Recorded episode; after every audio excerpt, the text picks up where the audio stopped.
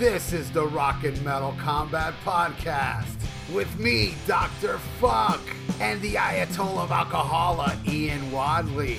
So come on and let's go and enjoy another episode of the Rock and Metal Combat Podcast!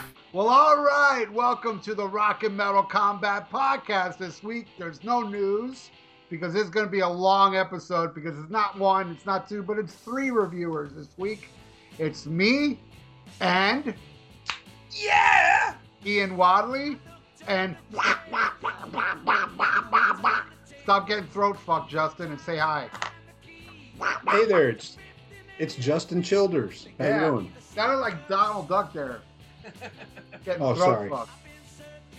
This week uh, we're gonna review a band we've never reviewed before, and it's like probably one of the biggest bands ever, right? The Who. Well, Yeah. well, they were. You know, they're kind of like uh, kind of lost in the shuffle, kind of like Ritchie Blackmore and stuff like that. But to me, they're still legendary. I saw them in a baseball stadium two times, well, football stadium. Then the last time I saw them in a packed arena, but still, that's besides the point.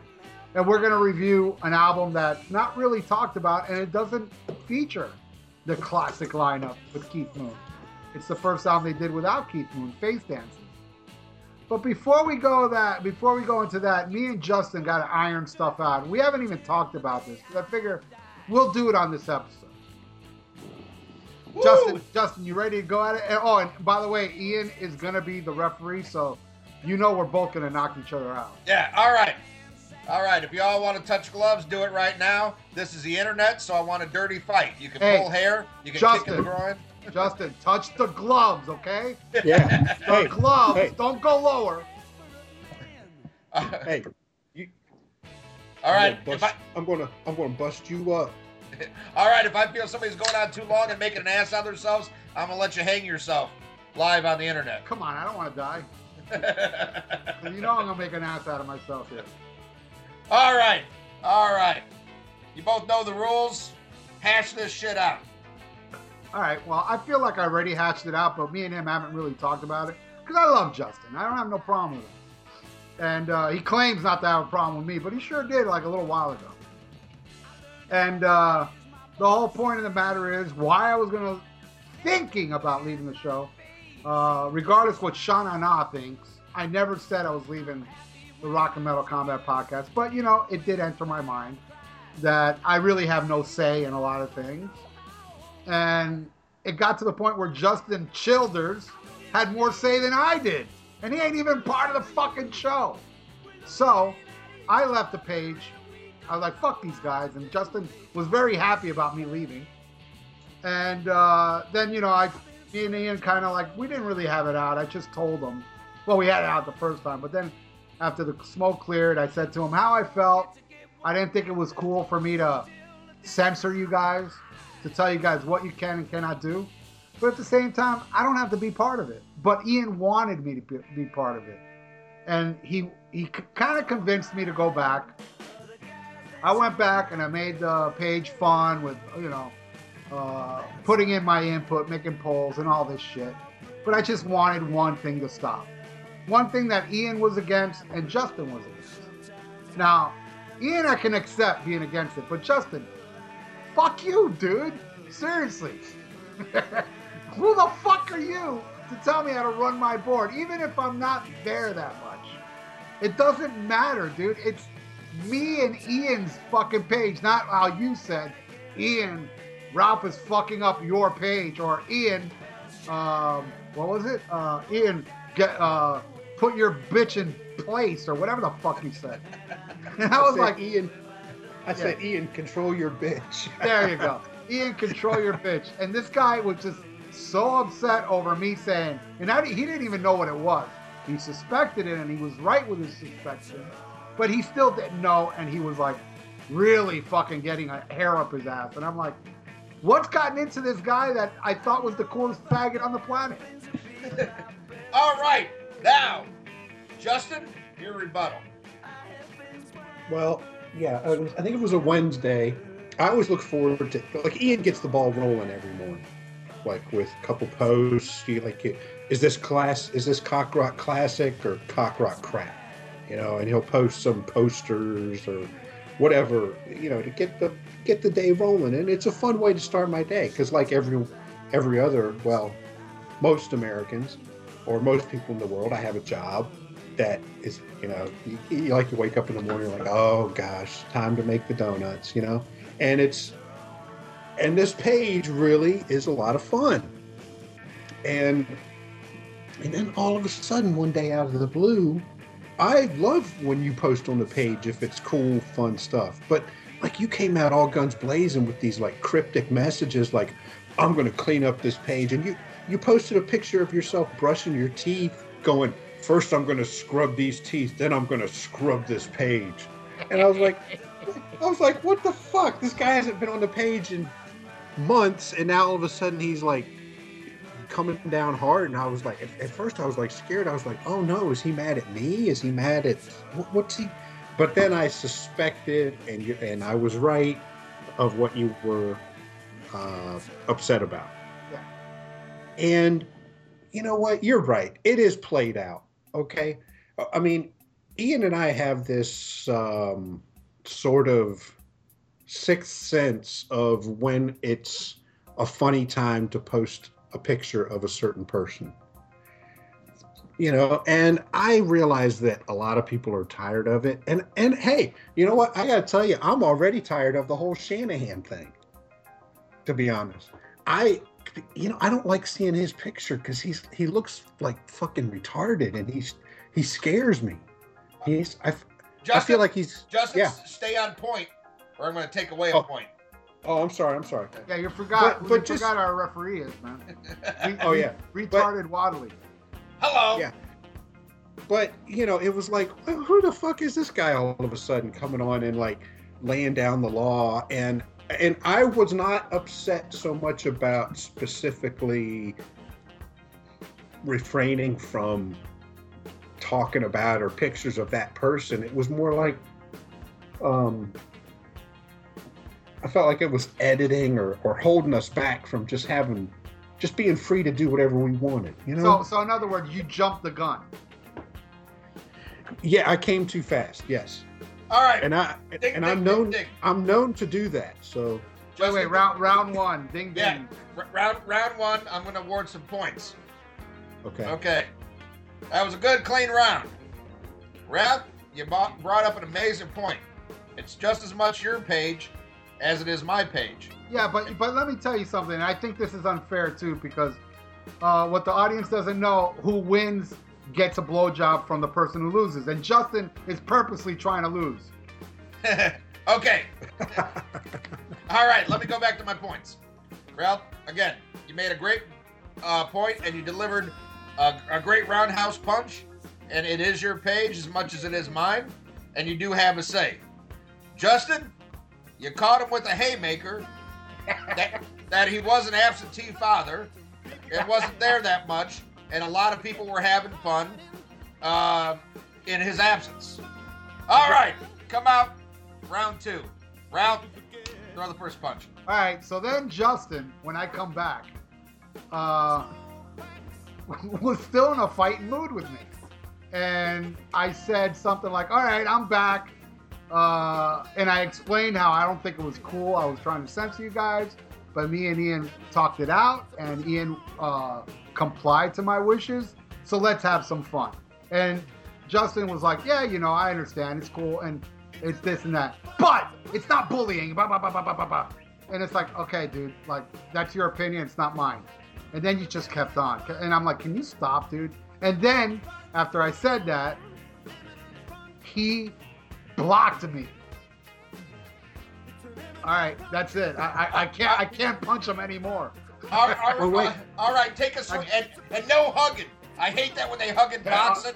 All right, push away. Justin, throw a punch. well, before I blocked you, uh, I noticed that I was gone from some of your pages. Yes. Oh wait, like- wait, wait. Can I can I just say something about that? That happened. That happened before uh, you blocked me. That happened because not only you, but you and Ian were after I had that blowout with Ian. I said, you know what? I I was I, I didn't. I blocked Ian for. I mean, I deleted Ian for a different reason. I deleted you. I deleted Ian because me and him just fight too much. I deleted you because you were pretty much telling me how to run my own board. So I took you off not only my page, but I took you off every group I have because I was upset with Right. you telling me how to do. So yes, but I didn't block you. All right, that's all I just Well- want to say because well- I just I just wanted to verify the time frame that I did do that, but that was before I came back to the page. Well, I was like, well, fuck, if he doesn't want me on his goddamn page, I'm going to block him. But I, I went back and tried to unblock you, and there was some glitch with Facebook where I could not unblock you, Yeah, and, I don't know what happened. And that's when you and Yeah. you told me that I blocked you. I was like, I didn't do no such thing. Now I don't know if the glitch went away when you tagged me in something because that showed up on my on my um, alert thing on my notifications that Justin Childers tagged you. And when I clicked on it, that's when I noticed you were not uh, on my uh, on your block list anymore. I wasn't on, on your block list anymore. So there, I I believe I sent you an invite, didn't I? Yeah, you did. You, Okay. you I mean, well, it was just like this past week Right, where you sent me a, a friend request. Yeah. But yeah, it, the, the the the fact of the matter is, is that yes, uh, you blocked me, and then when you unblocked me, uh, something was glitchy because I never blocked you. I can't block you if you block me. You you, you have to unblock me in order Right. to block you. Right. Well, and, and here's my whole take on the bully thing. Bullying implies that one person is stronger than the other. Like, I have some edge against somebody that I can bully them. You know, I don't fucking know this guy. This guy lives a thousand miles away from me. And so, how's that? How can I bully him? If I say some shit that he doesn't like, he's free to block me. He's free to say "fuck you," "fuck off." and and and I think I think the um the I don't know if you're if you're aware of this, but there's a rush page, okay? I, And- oh, oh, I know about it. And then Mark wrote me about you, complaining about you, and you can even ask Mark. I said to Mark, "That's between you and Justin. I want no part of this." This was before this whole mess happened with me on the page. But that was like a week before Mark was complaining Yeah. about you to me, and I'm like, "Dude, what are you talking to me about this for? I have nothing to do with this shit." Right. Yeah. So anyway, this rush page, no, there's like no activity on it except for one. Um, I won't name his name, but there's like a teenage kid Brody. does Oh, Brody. Okay. Well, he, I noticed that the only thing that was going on on this page was him posting fucking reviews every five minutes. Right. So I'm like, wow, this page, I wrote, this page is nothing more than a goddamn advertisement for shitty reviews. Well, so anyway, then a, a few days later, I notice um, a, a review posted by the, the, the, the person in question, if, if you want to name his name, whatever. Um, and it was Pink Floyd The Wall. And I, and I wrote, how many fucking times are you going to review this album? Okay. It's, I mean, how difficult is it to, and, and I happen to think The Wall is overrated, personally, but All right, I'm I'm, like- I've deducted I'm points for that. Well, I'm like, I'm like, how many times are you going to review a fucking album that sold a gazillion fucking copies that is universally beloved? Where's the challenge in that? Ian. You know? Yeah, It's like- excuse, excuse me one second, Justin. Yes. Ian, take Yes. notes on the wall next episode. yeah, exactly. All right, all right, keep keep keep it going. And- oh, oh, by the way, Ian. After that, we got to review Thriller.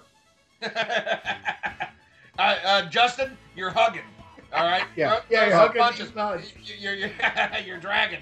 All right, come on. You're dragging these nuts. Keep keep keep it going, or I, I'm going to call it into this round. Well, no, that, I mean, that's really all it is. I mean, I, you know, Oh, okay, I- that, okay, that's a lame fight. Point, What? Point points award to Ralph. That's the end of round two. You ain't so bad. Okay. You ain't so Oh. bad. hey, woman! Hey, woman! Why don't you cut up to a real man? Uh, okay. Uh, round two. Uh, round two. I'm I'm gonna give to Ralph. All right. Here, Uh, thank you. Thank you. Uh, by uh, the way, Justin. Yeah. I must break you. Uh, All right. You can't. You can't win. Both of you go to your corners. Okay, round, round two. I'm awarding a round. Uh, round did bring up some good points. Uh, talked about who blocked who and Aretha Franklin's who zooming who, and uh, And and ACDC, who made who? that's right. All right, um, Justin, you brought up some good points too. The catalyst for this whole problem had to do with something you did on a page that was separate from the Rock and Metal Combat podcast. That's what really set shit off. And here's another thing I'd like to point out. What really offended Ralph are pictures that were not uploaded by us. These are pictures that Terrence put up of himself. We are simply reposting pictures that he is so proud of. He posted on the internet. Correct. I, So- I am aware of that, by the way. So so and and it's not so much that we do uh, that we did verbal attacks on Terrence. Simply we posted pictures that we deemed funny, but it did offend Ralph, which kept him away from You the page. Uh, Ian, and another thing, you got to make make make uh, make sure that everybody understands. It wasn't just you and Justin. You know what I mean? Posting these pictures. It wasn't just you two. I'm not going to mention names because I have no problem with these people. But I just, I, I didn't even have problems with either one of you. I just wanted it to stop. It was like, enough already. This guy, and oh, oh, I on the next round I'll talk about the bullying. But go ahead, Ian. I'm sorry. Go ahead. All right, so uh, I'm going to award points to Ralph on that, but I also see uh, uh, Justin's side of it, and I also feel like what Justin did uh, in retaliation initially was, was a joke that wasn't taken in the right context because it was something that was on the written page. Where, like, like Ralph, you say on Facebook, we fight like crazy, but when we argue on when we talk, we don't get into these problems because you can sense sarcasm, you can sense uh, uh, joking around where you can't tell that. Like when uh, when Justin says "shut your bitch up," uh, if you heard him say that right now on the air, you would laugh the same way you laughed when Lee Gershman called you a bitch because you know it's funny and it's of the moment. But when it's just written, it sounds a lot worse, and it I, sounds I understand that, Ian, but Justin just disqualified your opinion with saying how, hey, who's this guy? He doesn't come here and he's laying down these raws. It upset him. So Hey, therefore, hey, that Ralph. wasn't sarcasm. Ralph, Ralph, you already won round two. Okay. I'm just saying. I'm just. I'm now. Now, Justin, you're gonna referee us. Round one, me and Ian. All right. He, he, Justin Good. admitted. No, Justin no. did not call me a bit, your bitch, out of sarcasm. He said it because he was upset. Oh, oh, oh, no, no, no, No, no, no, no, no, you no. were. I would No, no. never. no. I would never. I would never call you a bitch. It was joking. Okay. I was. I was like. an- I was annoyed that day. Okay.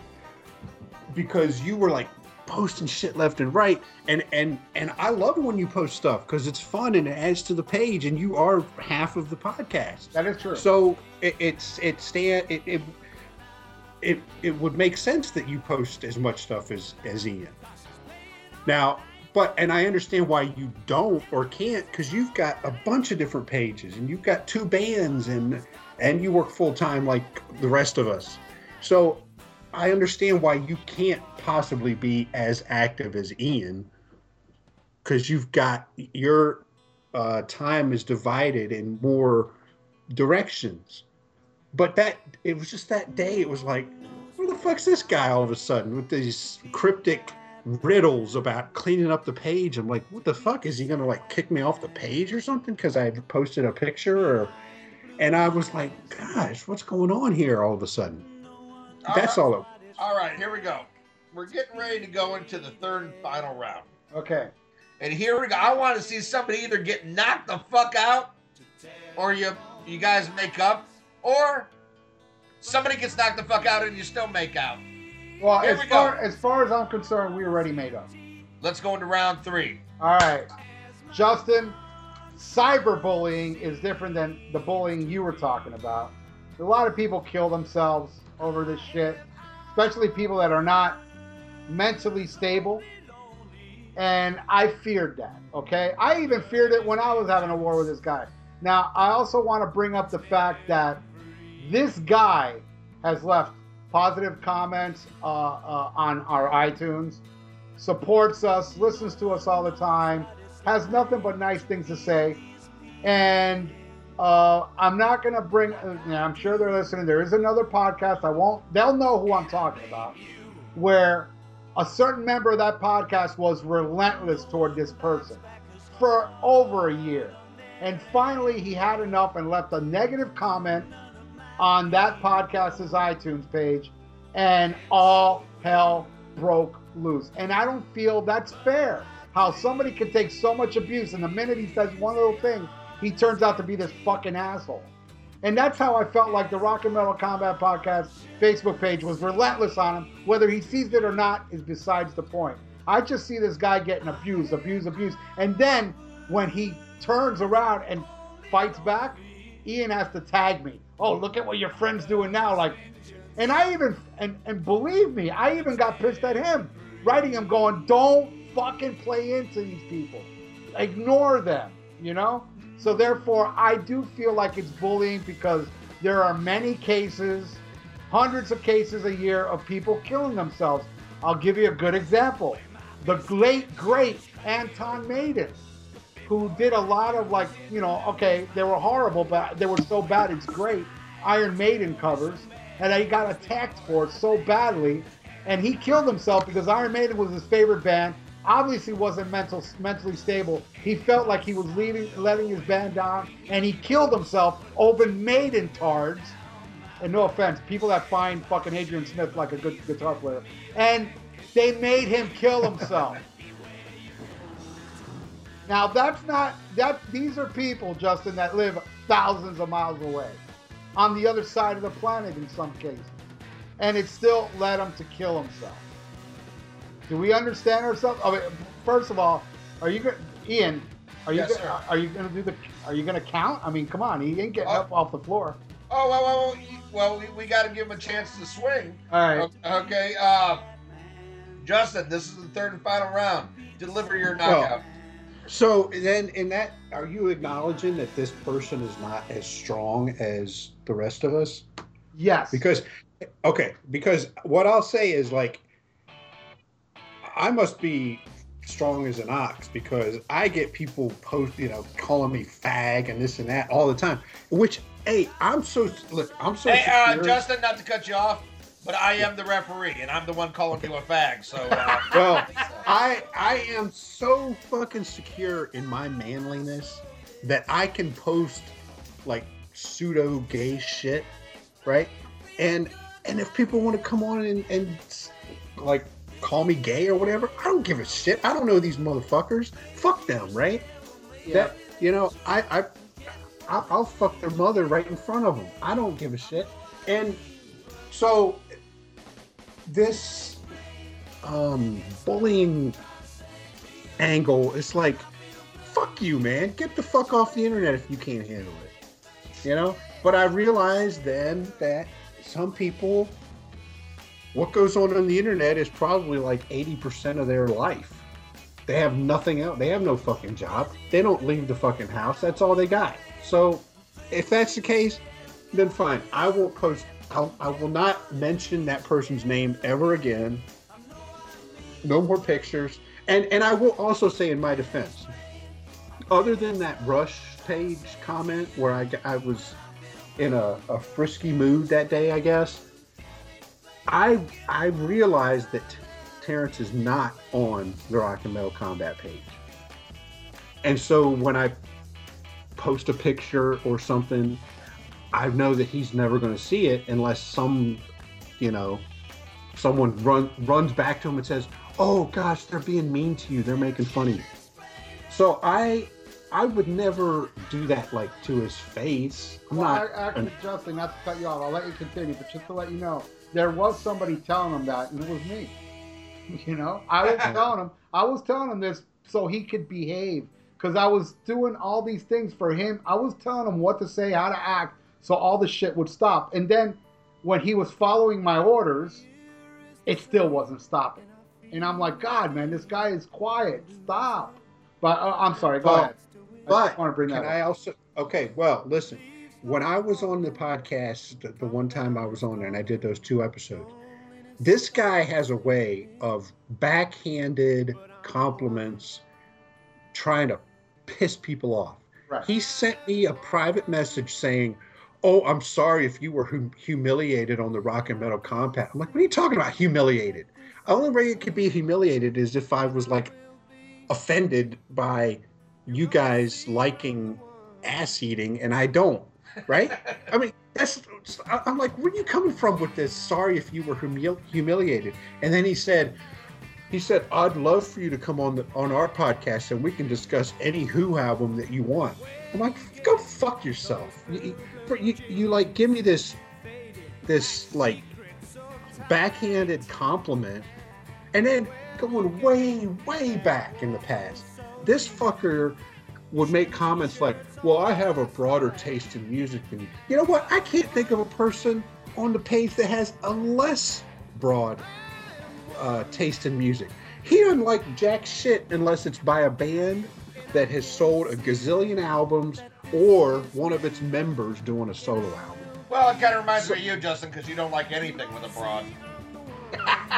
Well, I mean, he and I'm like, go fuck yourself. I mean, has he ever heard any, uh, you know, anything that wasn't by a, a larger than life band or the members of Oh, that band? Justin, I- I- Justin, I- wait, wait, wait, wait, wait, wait. I, I got, I got, I got to hit back. I will say this to Justin right now about right now what he said about our buddy Terrence, well, my buddy Terrence. You are 100% correct. I do agree with you as far as broad musical taste. This guy does not have a broad musical taste. Sorry, Terrence, but the truth is the truth. But at the same time, Justin, if he's going to write you and say, hey, man, uh, you know, sorry they humiliated you, and you're like, what the fuck? Well, I throw it back at you then. Then get the fuck off the internet if you can't take his comments, right? Am I right? Correct. No, but I, I just Bam! basically, I, no, no, no. I, you know what? I didn't even respond to that comment. Yeah, but it annoyed you. You, you just admitted it. I'll roll the tape back. all right, all right, all right. Every, everybody's rambling now. That's the end of round three. That's the end of the fight. I'm Come on, ready. yeah, come on. Justin, Justin can't take no more. I don't want to kill him. I'm, I'm getting ready to make my decision. I'm like, I'm like Apollo Creed, and you better throw in the towel, man. Uh, uh, Justin, you're like a, co- a Justin, you're like Apollo Creed and Rocky Four. You're about ready to die. Go to your corner. Exactly. All right, here we go. All right, round three. Some amazing points were made. Ralph brought up a great point about cyberbullying, and uh, there are very sad examples of, of cyberbullying that leads certain people. We lost the voice of Anton Maiden. Ralph, Ralph, great point. Okay. Justin brought up another great point. The internet's not for everybody. Justin, I talk to Justin worse than anybody else on this planet.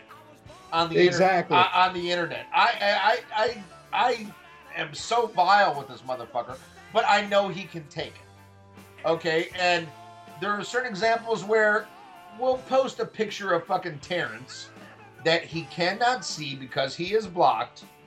Okay, but here's another thing I'd like to bring up. Uh, you want to talk about cyberbullying? How is what we did to Terrence actually we were worse to Michael Shanahan, which is somebody who obviously is mentally ill. I got an answer to that, but go ahead. And and and, and we were very uh, you know, we ragged on him and do I feel bad about that? No, I do not. A because I am an asshole. Uh B because he started some shit.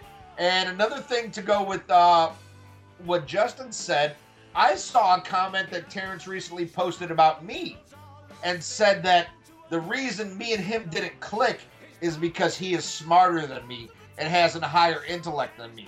So I see what Justin was saying about like the backhanded compliments and him trying to show he's better. But then again, you, you know, this is like, you know, I'm, I'm sorry, but it's like Forrest Gump goofing on you. You know? Uh, now, did I really get mad about it? No, because nothing that's said about me on the internet, like, okay, Ralph knows. Like some, I've got pissed at some people on the on the YouTube page, but it was always when it got personal. It wasn't about opinions on music. Like a, I give a shit if anybody disagrees with me on opinions on music. But if you want to get personal, okay, then I'm going to come after you. But if like, hey, you like the album, I don't. You goof on me, I goof on you. We go back and forth, blah blah blah. But if you want to get personal, then I'm fucking coming out, and I and and and you ain't beating me, because I'm gonna win this shit. So you both brought up great, you know, Ralph, Ralph put a great. There is cyberbullying, and it is unfortunate, but the reason that I felt safe, and I believe Justin felt safe, is that this is something he wouldn't see, and it was just pictures. It wasn't verbal. It wasn't like, oh, Terrence should die. You know, I don't say Terrence should die like I say uh, Sammy Hagar should die. Okay, if Sammy wants to come after me over Sammy bullying, yeah, yeah, I'll, I'll do my time. But these are just simply pictures that that he already printed up. But Ralph, you are a more sensitive, caring individual than myself or Justin. You are. And there's nothing wrong with that. There's nothing wrong with being a nice guy. I'm just not that nice. I am in a certain way, but in other ways, uh, you know, life is tough. If, if you can't laugh at yourself and if you can't joke at yourself, you're in trouble. But some people don't have the mental capacity.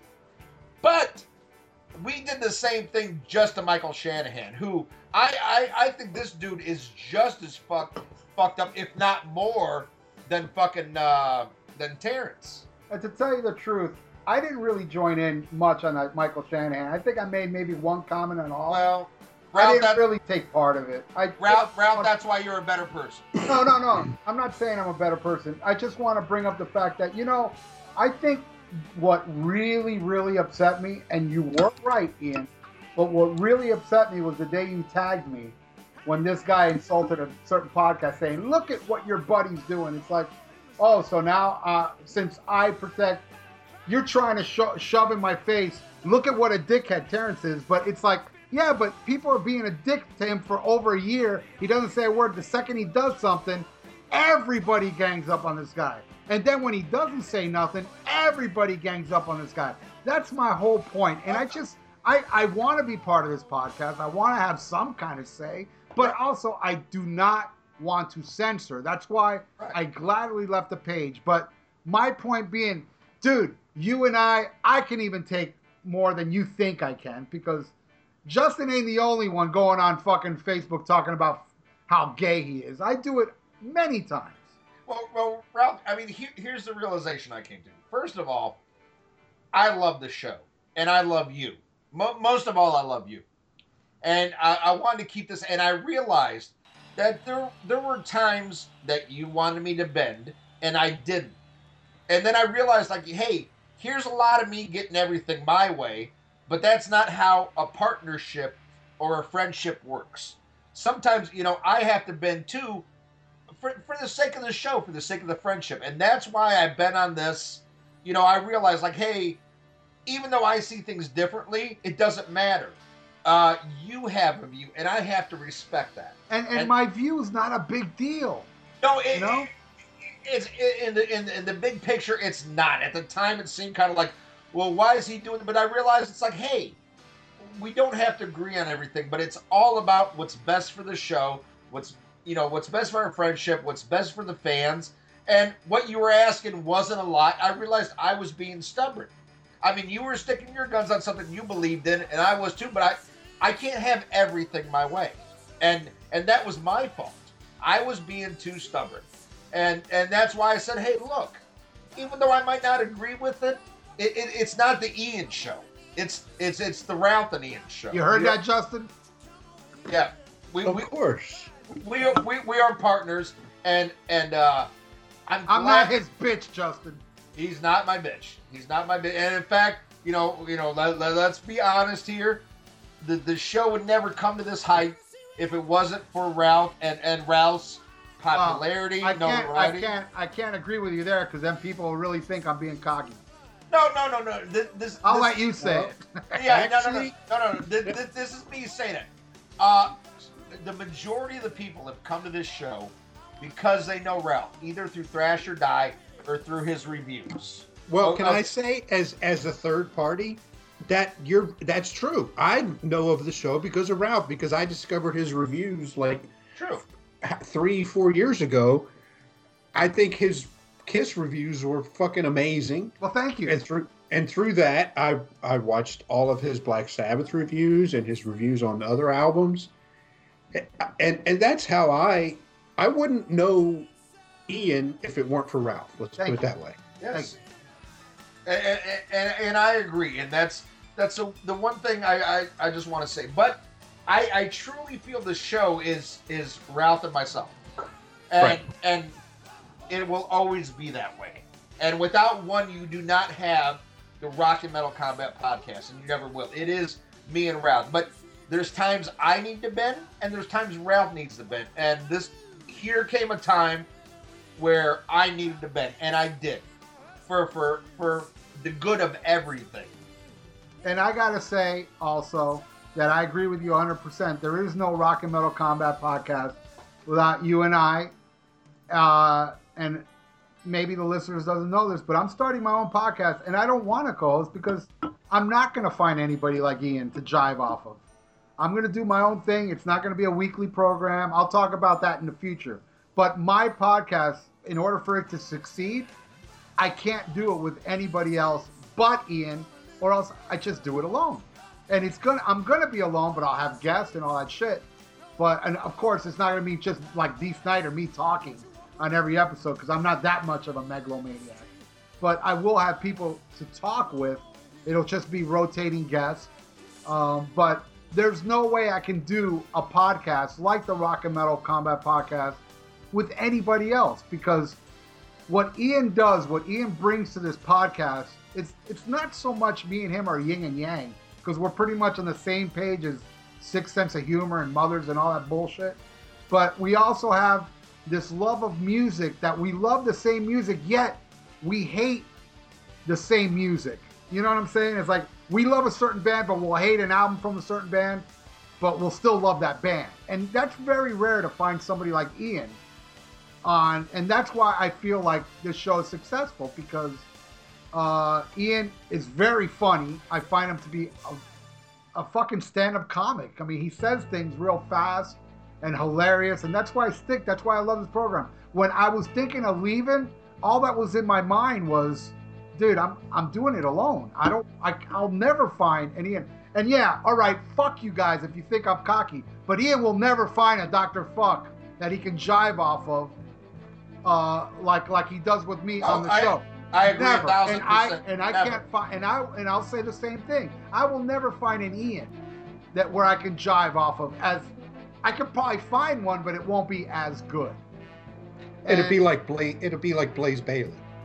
Right? well, Blaze Bayley's better without Maiden. it, true, true story. Yeah, I love So- Silicon Messiah. So's Bruce. All right, well, that is the end of the fight. Ralph is the victor. Plus, I do a show with Ralph, Justin. I don't do Yeah, a yeah, show yeah, with yeah. you. Come uh, but the main thing is, friendships are healed. Shit was talked out. Justin, we love having you on here. Well, maybe love is a strong word, but uh, we we tolerate you on the show, and uh, we appreciate you on the page. And hey, sometimes we disagree, but the main thing is we talk it out as friends. We talk it out as brothers. Can And I uh, can I say just one more thing? Let's start the review because we're going on too long with this. okay, bye. All right, Justin. Yeah. There will be no rematch. There will be no rematch. The world won.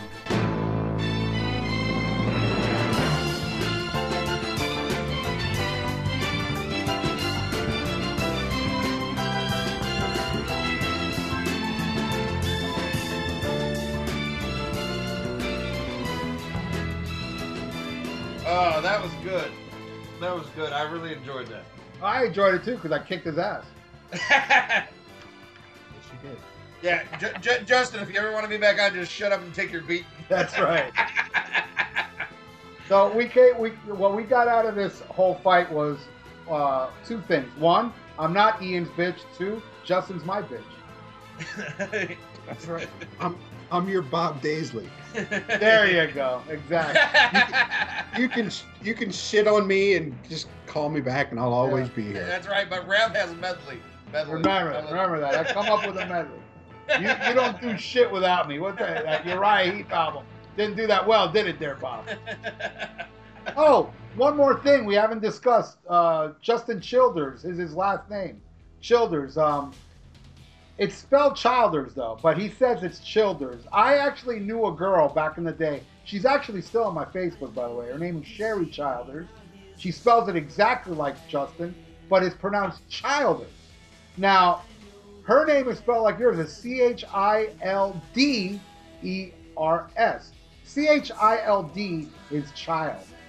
Now, chill would be C H I L L D E R S. That would be children. Now, Justin has proof why his actual name is pronounced children. Go ahead, Justin. Well, okay. Uh, well, first of all, um, I've always known it pronounced Childers. And it's always pissed the family off. Like, you'll go to a restaurant and you'll put your name down, like when you have to wait for a table.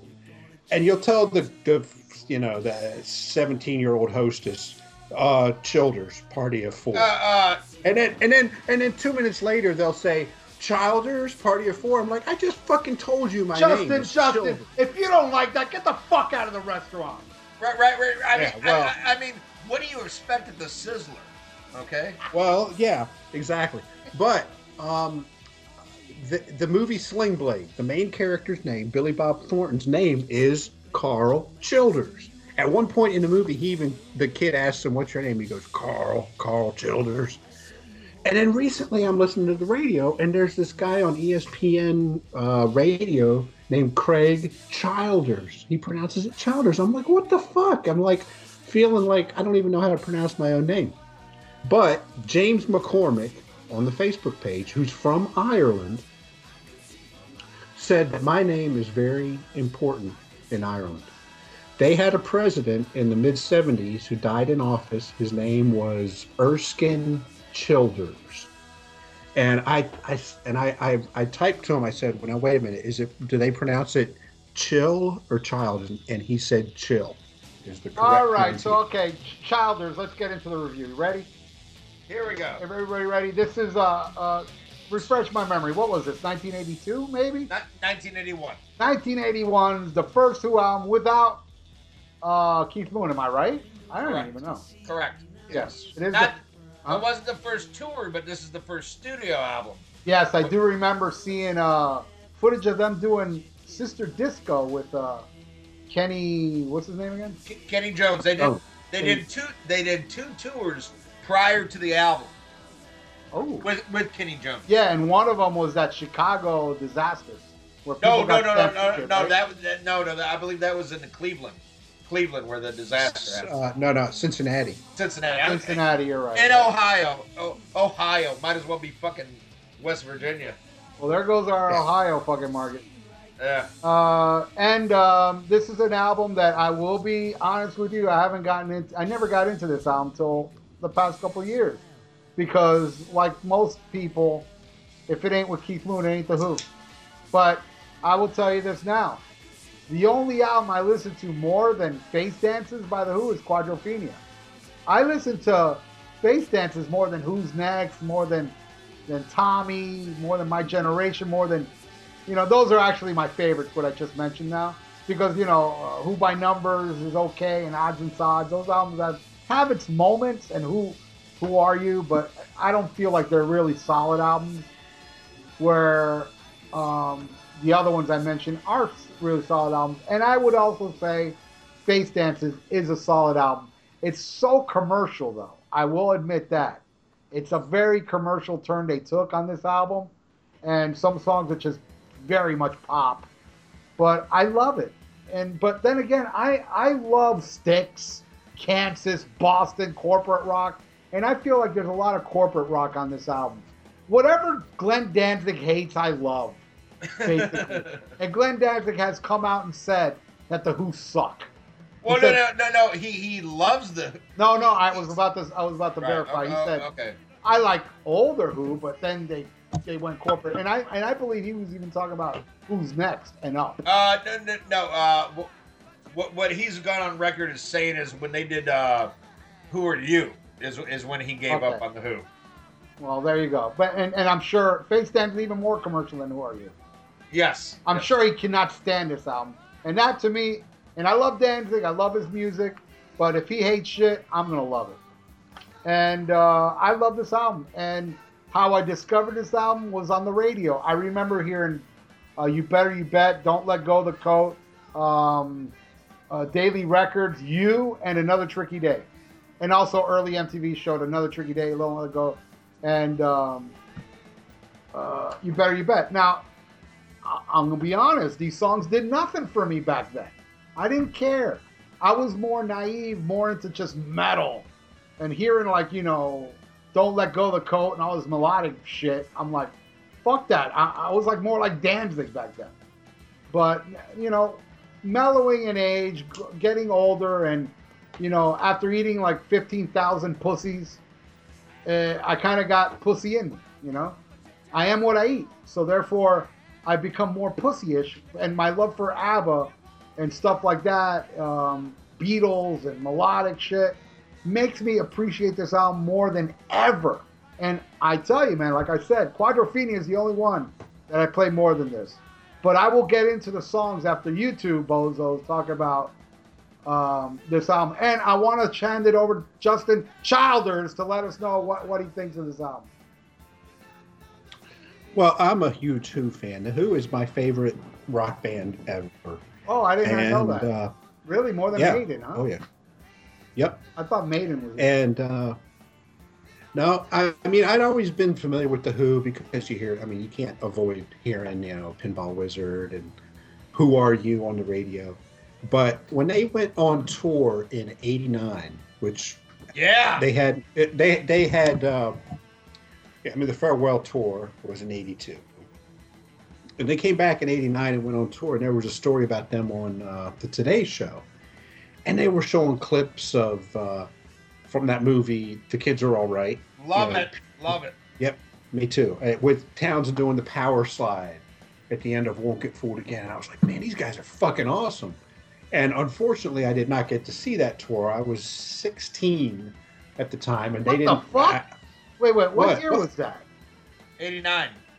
Oh, 89. oh, oh! I thought you were talking about the slide. Uh, the, you know, the Who Are You? no, no, no, no. I was like, fuck. Well, that was in older than seven. me. That was that was in '78. That was recorded specifically for the kids. Did All you know? I don't know if you're aware. But did you know that power slide uh, was uh, was was had bad lighting and the and the director hates that? If you listen to the commentary of the the light didn't go on soon enough while Pete was in the air, and when he hits the floor is when the lights totally came on, and the director was never happy with that cut. Though that is iconic. That fucking power slide. Yep. As as has been mentioned in the great movie Pick of Destiny. Absolutely. Yep. The power slide. And um, so I decided to go out and and you got to understand by this time I was already a big time metalhead. I I had I mean 86 I had gotten into Metallica and Megadeth and Slayer and I had even gone through my big uh, Zeppelin phase that every you know every kid has to go through. So on a whim I went out and bought Who's Next? and I fell in love with it. I fell in love with the Who. Like you, Ralph, Quadrophenia is uh, just my favorite, maybe my favorite album ever because Pete Townshend has a way in that album of even though that's about you know a, a kid, a 16 year old kid in England in the mid 60s. It doesn't matter because it, it could apply to any kid that age. You know, feel the feelings of that you know, not belonging and being awkward around girls and am I wearing the right fucking clothes? And I mean, it's just a, an amazing, brilliant album. And um, when I got this, I was, you know, by the time I got this one, I had already had all the classic Who albums. Who's Next, Quadrophenia, um, Tommy, uh, The Who Sellout, which is an underrated album and I felt like, uh, man, this album. You're right. It's very poppy. It's produced by the guy that produced the Eagles for crying out loud. You know. Yes. It it's it's it's very slick. It does it doesn't have the same. Um, Testosterone. yeah, it, it's not ass kicking like fucking won't get fooled again, you know, or or that classic Who stuff. And I got to tell you, you know what I love about the Who is this: is Pete Townshend. To me, after Lennon McCartney, after them, I think Pete Townshend is the greatest rock pop songwriter ever. And so you put that on one hand, and then on the other hand, unlike the Beatles that like were never known as a great live band, the Who are like one of the greatest live bands ever. I mean, and you know, and, and some people look. I'm not old enough to have seen him with Moon. I didn't even. I'm not even old enough to see him with Kenny Jones. But you know, I'll tell you. Um, this week, somebody posted. Steve Kirsch posted a a poster of Donington '87, right? And Bon Jovi was headlining. And also on that bill was fucking Dio, Metallica, Anthrax, Wasp, and Cinderella. And I posted a comment, oh, fuck, how the hell could Bon Jovi follow that? And one of Steve's friends, I don't remember his name, said, You don't know, you weren't there. It was uh, Baggy McFerguson. Well, whoever the fuck it was, I I replied and said, you know what? I don't have to have been there because it's scientifically in fucking possible for Bon Jovi to follow those bands. Okay? And likewise, I don't have to have been there in 1970 at Live at Leeds or the Isle of Wight. I, I can see with my own fucking eyes and hear with my own ears that the Who are were a phenomenal fucking live band. You know, John Entwistle even said, you know, we didn't make as good records as the Beatles, but we could have blown them off the stage. And he's right. Yeah, I agree. And I, I, I will and- say this: they were more energetic, but I think the Beatles. Uh, the reason why the Beatles get a bad rap is because, you know, Beatles shows were just chicks screaming. But I, I would tell you guys, and you probably seen it. I don't know. I'm not telling you guys haven't seen it, but when they played Tokyo, that pro shot where all the Chinese, the uh, Chinese, all the the Japanese people are nice and quiet during the show, they perform really well. Though it's not this crazy energetic show like the Who, because the Who was more visually, not only musically but visually, uh, more enticing than the Beatles. But the Beatles were not a bad live band. I agree, it's not as good as the Who, and the Who would have blown them off the stage. But the Beatles, if you if everybody just would have remained fucking quiet, they would have seen they were really a good live band. Yeah, well, I'll give you a, if I can just give you a quick example. And uh, I, I first saw the, I first saw the Who in '96. 96, was that the year you got cable? Uh, yeah, it was actually. Okay. All right. Um, but the reason I was not overly impressed is because you had a you had a second guitar player, you had a percussionist, you had fucking horns, you had backup singers and shit. But in, I don't know if either of you saw them in 2000 and 2002, Yes, I did. but but they came out. Pete Pete was the only guitar player when I saw him in 2000, and it was fucking magical. You didn't have a percussionist or background singers or all this shit. And as a matter of fact, two weeks after I saw them, I saw Pearl Jam because my girlfriend, who would become my ex-wife, wanted to see Pearl Jam. And goddamn it, the Who fucking destroyed them. So, you know how, Ralph, you you you've seen Van Halen when they were in their prime. And Greatest show I ever saw was the 81 tour. I saw uh, Yeah. 80, 81, Diver Down in 84. Yeah, I saw all those. Well, you know, I wasn't there, but I can watch the, the Capitol Center show from '82 and say, "Holy shit!" You know what, this must- Justin? You want to hear something funny? That has to be the best out of all the Van Halen shows. That Capitol show was the best out of all of them. And I will say this: it still does not capture the energy of seeing that live. There's something Wow. that just doesn't transfer because Van Halen to me was a religious. It was something that I can Yes. never put into words. But I got to tell you, I am a big Van Halen fan, and I collect all their videos, those old videos. And that Capital Center has to be the best out of all of them. And it still did not capture that intensity when you see that shit live. Because there was Yeah. something about Van Halen. Well, it wasn't just the music; it was the audience and the dude. I didn't hear Van Halen get drowned out in that video by the audience, and that's what I saw. Every time I saw Van Halen, the crowd would drown him out in certain parts. You know, David Lee Roth could go in center swing. She looked so fucking good, so sexy, and so fine. After that, you couldn't hear the rest of the song because everybody went ape shit because he said fucking.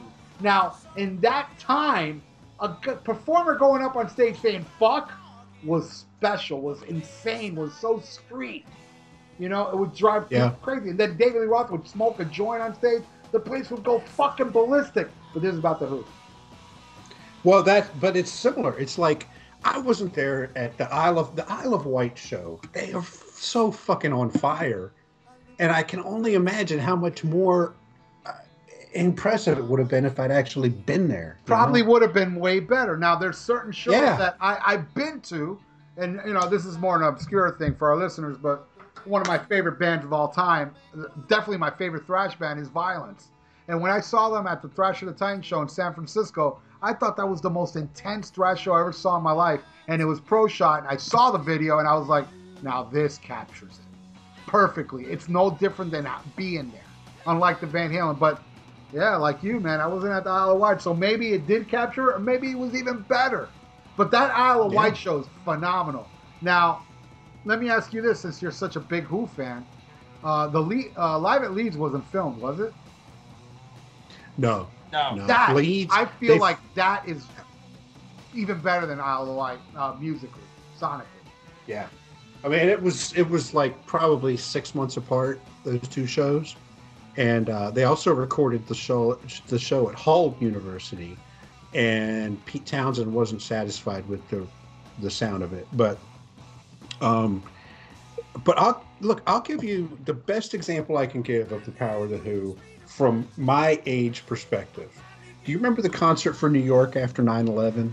That Yeah, gives yes. me fucking chills when they Yes. did Don't Get Fooled Again and all those firefighters jamming. Oh. Dude, that shit made me cry. I swear to God, it Uh, made it me did me fucking too. cry. The part where It did. Meet the New Boss, that part where the way the song ends with him doing the arm throw, I fucking cried to that. Absolutely. Me too. I mean, when they did Baba O'Riley and they do the it's only teenage wasteland, you could you could hear how loud the crowd fucking was. Right. And when they did Won't Get Fooled Again, it, it- what more perfect song could there have been for that situation, right? I gotta tell you, But the- watching that footage made me cry. If I was there and if it was any better, I would have been in the fucking fetal position. Yep. I mean, it was intense. And you know what's sad? Is that they were not the last band that night. If anybody had had any fucking sense, The Who would have closed that fucking show.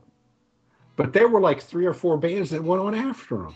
And Paul McCartney closed the show, and he had the audacity to do a new song that nobody even fucking knew. And and that just shows you here's the mighty Sir Paul McCartney. But the star of that fucking show, I defy anyone to say that it was anyone other than The Who. And these guys are in their mid 50s at this point, and they are bringing the house down with their performance. And I, I'm, I'm right with you, man. I fucking cried when they did that shit. It was like just the intensity of the the moment of the what was going on in in the world at that time. It was just mind blowing. So, so on one hand, you've got Pete Townshend, this ridiculous, sensitive songwriter like Lennon and McCartney, and on the other hand, you've got this ridiculous live, fucking band that just blows anyone else away, for for my money anyway. So, but that's my history of the Who. Um, Ian, what? How did you discover them? Oh, are you done? I'm so, I'm Uh, sorry. I gotta Wait, say, I was very. I, I was very, I was very. Uh, I found Justin's little Who speech very enthralling. oh, okay. Yeah, well, well, they- uh, they- well, you know, you know, I, I I, say- I, I lost it when he was like all about oh the concert for New York. Well, um, Yeah, yeah. well, he- let me just. Ian's my- happy my- about 9/11. no, no, well, well no, no. Well, uh, I'm, I'm, I'm unhappy because George Bush never got arrested for it. But um, you know, I played uh, the concert for Vermont, who you know they weren't there, but they felt sympathetic. But uh, Eddie and the Boozers headlined that show, and uh, yeah, but that wasn't on. Yeah, uh, but but the, the the band that that uh, tribute band, the Spin Doctors, I heard blew you away. well, dude, if They didn't get, but they didn't get, and you had the audacity to play something off Rocky Four. right, yeah, but you know they played two princes, and uh, Yeah, they and- stuck to the classics. Yeah, they, they got all the coverage. That made me Uh, cry. Okay, my story of the Who. Um, love them. Uh, a band handed down to me from my father, and uh, I love the fucking Who. But to me, I wasn't like an album Who fan. I was more of like a, a, a compilation uh, Who fan, or the the album I knew the most by the Who was Live at Leeds. Because my dad played live at Leeds all the time, and you, you know I sit there and I think about the the episode we did rather where we did uh, uh, greatest live albums, and I I can't remember if I picked live at Leeds or it was Uh, an I honorable don't- mention, I don't know if you did, but it was definitely on my list. but uh, I mean Jesus Christ, it, it just fucking amazing. But I was definitely more like of a you know a song fan uh, than I was an album fan by the Who. And I'll never forget, you know, surprise, surprise, my dad was an alcoholic. and my dad was supposed to go get tickets for the Who's 89 tour. And I, I'll never forget him waking me up and he says, You're not going to school today. You're going to get Who tickets. And back then, kids today is ha- have no idea. There was no internet. You used to have to go wait in line for fucking tickets and there was no lottery. There was a fucking line. And and back in the Chicago area where I grew up, uh, there was Ticketron. Ticketron you would wait for at Sears. I bought my tickets at fucking Sears and That's Roebuck. how I used to buy my tickets in Sears, like my Van Halen Women and Children First in '79. All the very first concerts I went to was at Sears on the second floor. Yeah, uh, I, I there you go. And my dad me up. He says, "You're not going to school today. You're going to get Who tickets." So uh, I ended up going to get Who tickets, and lo and behold, by the time the show uh, came on, my dad was in rehab, and I ended up going with a buddy of mine, Roman Baird, and we went and saw the Who in '89, and it was fucking amazing. It was my first time seeing uh, one of the big three. You know, and people talk about the big four and all this shit, but to me, there's the big three, and that would be the Beatles, the Stones, and the Who.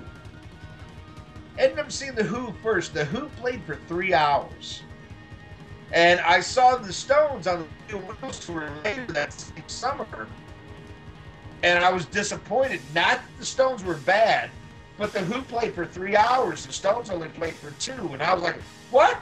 All classic rock bands are supposed to play for fucking three hours because the Who did." Love the fucking Who. Uh, fell in love with the movie The Kids Are All Right. I watched that movie a million times. Had the soundtrack on CD. Uh, you know, Greatest had- documentary ever. Oh, it's amazing. I had uh I had Hooligans, which was a, a, a two CD greatest hits. So I was like a it, I know this is weird, but I feel like you know, a lot of people see the the Beatles as like a singles act. And I kind of see the Who that way. I like I enjoy the singles more than I enjoy the albums as a whole. I can understand that because some of their songs are a little like Bellboy and stuff like that. They're a little like Right. uh, off center. I understand what you're saying. all over the place. But I mean, you cannot deny the power. I mean, and if you look at what I consider the big three the Beatles, the Stones, and the Who none of them had the power that the Who had. I mean, oh my god! I mean, you had the songwriting of Pete Townshend, the bass of fucking John Entwistle, you know, the drums of Keith Moon, uh, the vocals of Roger Daltrey. The fucking power chord. Oh my god! I mean, they were just amazing, and uh, I I love the fucking Who, but for whatever reason, I've always been uh, not so much of an album person with them. Are you but are you still that way? No, it, it's changed in later years. But I mean, earlier when I came into the Who, that's how I was. But here's you know a spoiler alert. Until you picked this album out, which I thought was hilarious because like we've never done a Who review, and you're like, let's do face dances. That's like uh, saying your first Beatles record is going to be Yellow Submarine. Right. You know, you know what I mean? It's it's like it's that obscure. I had never listened to this album as an album. You know, as uh without listening to the singles or whatever. Uh, but I listened to it like four times today, and uh, you know, we'll see when we get into the songs what I think about it. But I love the fucking Who, and I, I love that they tour now, even if it's just Townshend and and fucking uh, Daltrey. I Yeah. you know I, I wish they were all there, but these songs need to be he- heard because Kanye West is not writing songs like this. There is no you know there's no Mumford and Sons do not have songs like this. You're not Danzig doesn't have songs like this anymore. you're not going to hear this quality of music again until until somebody does, does something different and proves me wrong. And for the love of music, I hope somebody does. I hope somebody comes along and writes quality music with with you know great lyrics, Hello, great I'm great. Oh, oh well, there is that. Um, but you, you know what I mean? It's, it's like everything is like a wet nap right now. Everything's disposable. You know, you you What? pull it up, you wipe your hands, but there's, I mean, stuff that will last for years and years and years. You don't get anymore, and uh, man, I hope a lot of our listeners tune in this episode because they might like, like either they're not a who or they're like, what you're doing face dances. It doesn't matter. This is a quality band This is a quality album, I think. uh, you know, of the likes that you're probably not going to hear again or for a long time. But we've been going on forever. Let's get into the songs. And uh, unfortunately, Justin, you're our uh, guest today. So why don't you take the first track, which is You Better You Bet? Okay, this was a big hit. So I knew this song long before I knew how great the Who were overall. And uh, I remember seeing a video for it. It's a great pop song. It's not, um, there's nothing complicated about it or, or super sophisticated. The lyrics are, are funny. You know, she opens me with open arms and open legs. And it's got a great chorus. It's poppy. It's fun. It's not a whole lot really to go on about with this song, other than it's a good pop song. I, I and I dig it. Uh, I remember the video. The video sped up, and I remember seeing this on uh, MTV a lot because back in the early days, MTV didn't have many videos, so they would show this another tricky day and don't let go the cool. Where the other two videos were played at regular speed. Well, I don't know why they sped it up on, and I hate it. I hate the video. I love this song. I always liked it, but now I love it. And I'll be honest with you, man. Uh, for, for doing this review, and believe me, I've been listening to this album nonstop. I mean, for years now. It's like I said, I play it more than anyone except for Quadrophenia.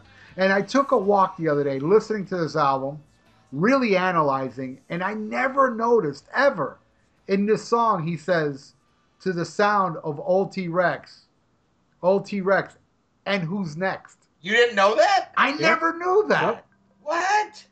I never really realized they mentioned who's next. I'm telling you, I'm, I'm Well, Okay. you know what's you know what's cool if I can just say in the demo there, there if you have the Pete Townshend Scoop albums, Yes, yes. um, he their demo of this that whole section is totally quiet, and I actually prefer it because there's no vocals and you just hear those awesome chords over where Roger's saying to Well, the sound. I mean, Eh, th- there's a yeah. There's I a cry of there's the cry of small boys being raped. Oh. Well, yeah. you know, what if Pete's listening, man? I believe Hey, man. Pete is innocent. Me too. Yeah, uh, uh, Ralph. Spoiler alert. You know who posts the most pictures of Terrence? Pete Townshend. Yeah, all right. I gotta tell Oh, you this. shit. Michael Jackson, the most richest pop star ever, was taken to court. This guy wasn't. Okay? He was just Right. doing some research. They didn't have enough evidence on him. They let it go because he's innocent. Fuck you all. I mean, I'm sorry. Fuck you, Ian. And Okay, fuck fine. anybody that finds Pete Townshend to be a fucking child molester. You're a fucking idiot. You really are because he was the guy was molested. He was doing research. I believe him. I believe him. You know, but I don't believe yeah. Michael Jackson. Okay. That's for sure. Anyway, so uh, all right, uh, Ian, what do you think of You Better? You better. Uh oh my god, a fucking classic. Uh, the first single off the album, it was the last top 20 single for The Who in the US. It went to number 18 in the US, and it was the last top 10 single for them in the UK, which went to number 9. Uh, there's something a little new wave about this. Uh, and, and, and to me, this whole album is like a, a, a, skinny tie Who album. You know, it's like you can hear like the knack and the cars in this. It doesn't have the experimental nature of 60s Who. It doesn't have the power of 70s Who. I mean, this is very much the Who in the 80s. And, uh, you know, it, what's crazy if you look back right now, at the time the Who's doing this, they are our age. You know, you know, uh, coming into a whole new era, a whole new sound, but trying to stay the Who, but to remain current at the same time. And you see a definite shift in songwriting. And, you know, you have to attribute all of that to Pete Townshend because Pete Townshend is credited with all the writing credits except for two songs that are credited to John Entwistle. Uh, this song was written about Pete Townshend's current girlfriend, who was his buddy's daughter. So at the time of recording this, he is dating a young girl who is into new music, who is in. I mean, if you look at 1980, disco's already died, prog rock has already died, classic rock has looked as a dinosaur. You know, but you got like you've got new wave, which is basically uh, punk with better production, and, and and you hear that in a lot of these songs. To me, it's like you better you bet could have came out by the knack because to me it's not that much different than my Sharona. I mean, it, it's just like it's like catchy angst rock, and uh, that's how that is. This was the fourth video ever played on MTV.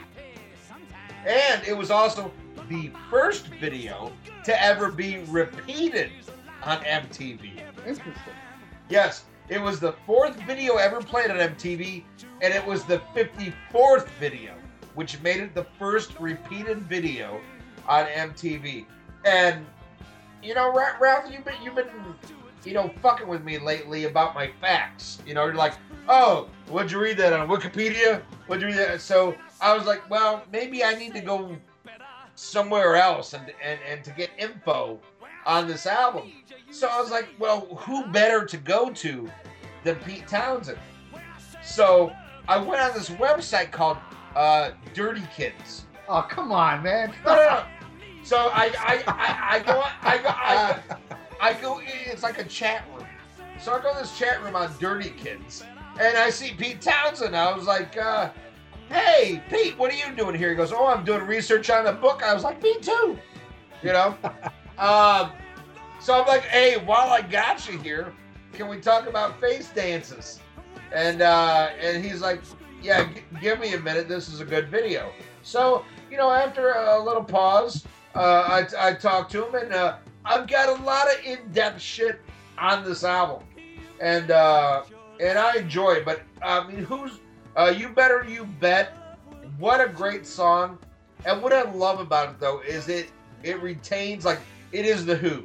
the moment you hear it, it's the Who, and not only because of Roger Daltrey's voice, but just there's something about. But at the same time, it's very 1981. It's very classic but current at the same time, and this is one of the rare ones in that later era of the Who. Like, there's never been a Who tour since then that they haven't played this song, and uh, Roger Daltrey loves this, and he to him, he says it's very reminiscent of Elvis to him, and uh, which I don't get, and I'm not an Elvis fan, but uh, hey, I, I love this song. It's overplayed, but it is a great song. I absolutely love it, and we might as well go to the next song, which is "Don't Let Go of the Coat." "Don't Let Go of the Coat" was the second single off the album, and it did. Uh, it didn't do anything like uh, "You Better You Bet." Um, as a matter of fact, I'm looking at the chart positions here. In the UK, it went to number 47. In the US, it went to 84. Uh, didn't do well at all. There's a lot of speculation to what this song's about. Is it about Meher Baba? I know I pronounced that wrong, but uh, who was a spiritual leader, much like the Maharishi. And then there's there's talk like this is about his parents, who uh, who saved him from drug and alcohol addiction, because you know the speculation about the you know the spiritual leader, don't let let go of the coat is like don't let go of my teachings, you know, like believe my teachings. And then there's also speculation about the parents as far as like you know like you're grabbing your parents you know, coattails and they're saving you when they're down because around this time he was going through very bad alcohol and drug addiction. Um, I like the song. It's not my favorite, but I think it's a good song. But there is no like official song on this, not counting bonus tracks. There's no official song on this album that I hate. Uh, but this isn't my favorite. I like it, but I don't. I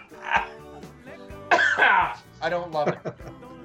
Um, Justin, what do you think of "Don't Let Go of the Coat"? I love this song. I love the demo that's on. Um, of course you do. It's e- well, it's either on Scoop or another Scoop. Pete, the demo of this is really cool. But it, I love this song. You know, Pete, I know what you're talking about. Meher Baba. That's Baba O'Riley is right. named after this Meher Baba and uh, a, an, a singer named Terry O'Reilly. So he was big into this uh, spiritual nonsense. And, you know, man, Pete, I, I, I almost have to look past all that shit and just take it for what it means to me, which is just a love song, you know? It's a song about uh, a woman. Oh, really? Otherwise, does, does it remind you of your father in the tool shed? No, not at all. It, it and and he is a, a very um, uh, super bright guy who's very spiritual. And um, in fact, in Myrtle Beach, where my parents live, there is a Meher Baba center for like spiritual learning or whatever. And I drive by it every time I go visit them. And I always want to drive back in there. And I know Pete has been there himself. Um, like it, it's a, it's like a church for this whoever the fuck this Meher Baba guy is. I don't even give a shit about all that. I think it's a beautiful song. Um, the lyrics are great, and it's it's got a beautiful structure to it. Um, I, I, just think it's a great song. I don't give a shit about Meher Baba. I like this song. That's it. Ralph? Yeah, probably tied for my favorite track off the album.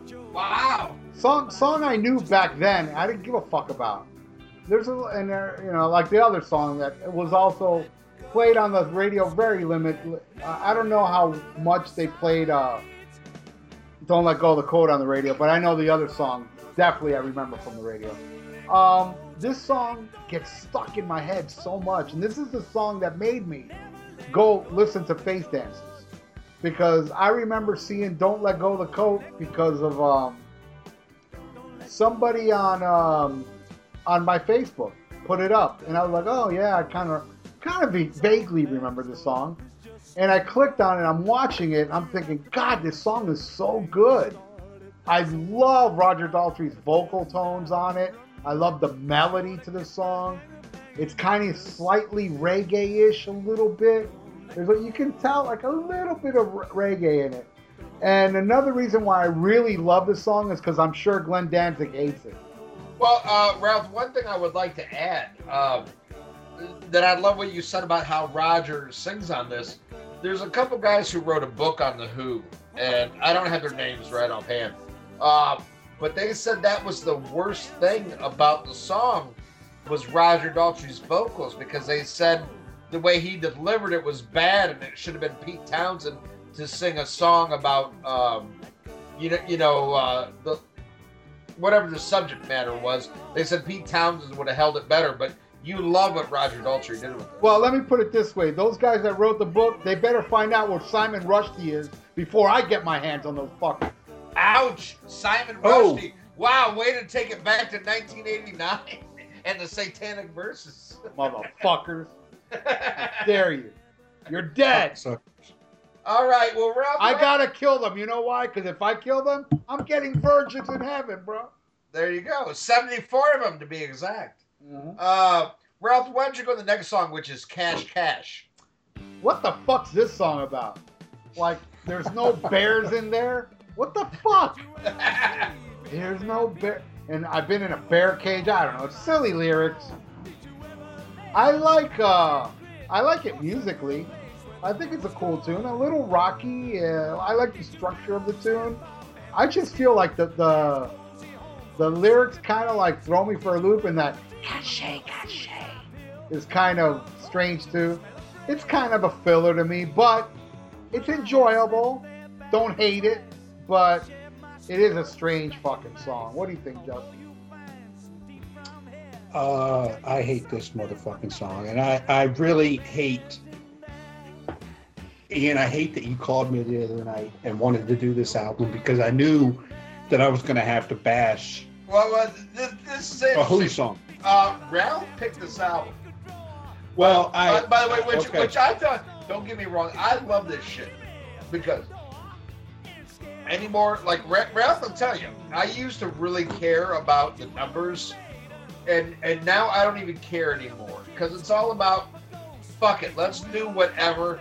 If people listen, like like Ralph said, to, uh, he goes, "What's your?" uh Yeah, I was talking about an album I thought did bad. He goes, "What's the numbers on that?" And I told him, he's like, dude, you know, like a thousand people listen to something and you're not happy.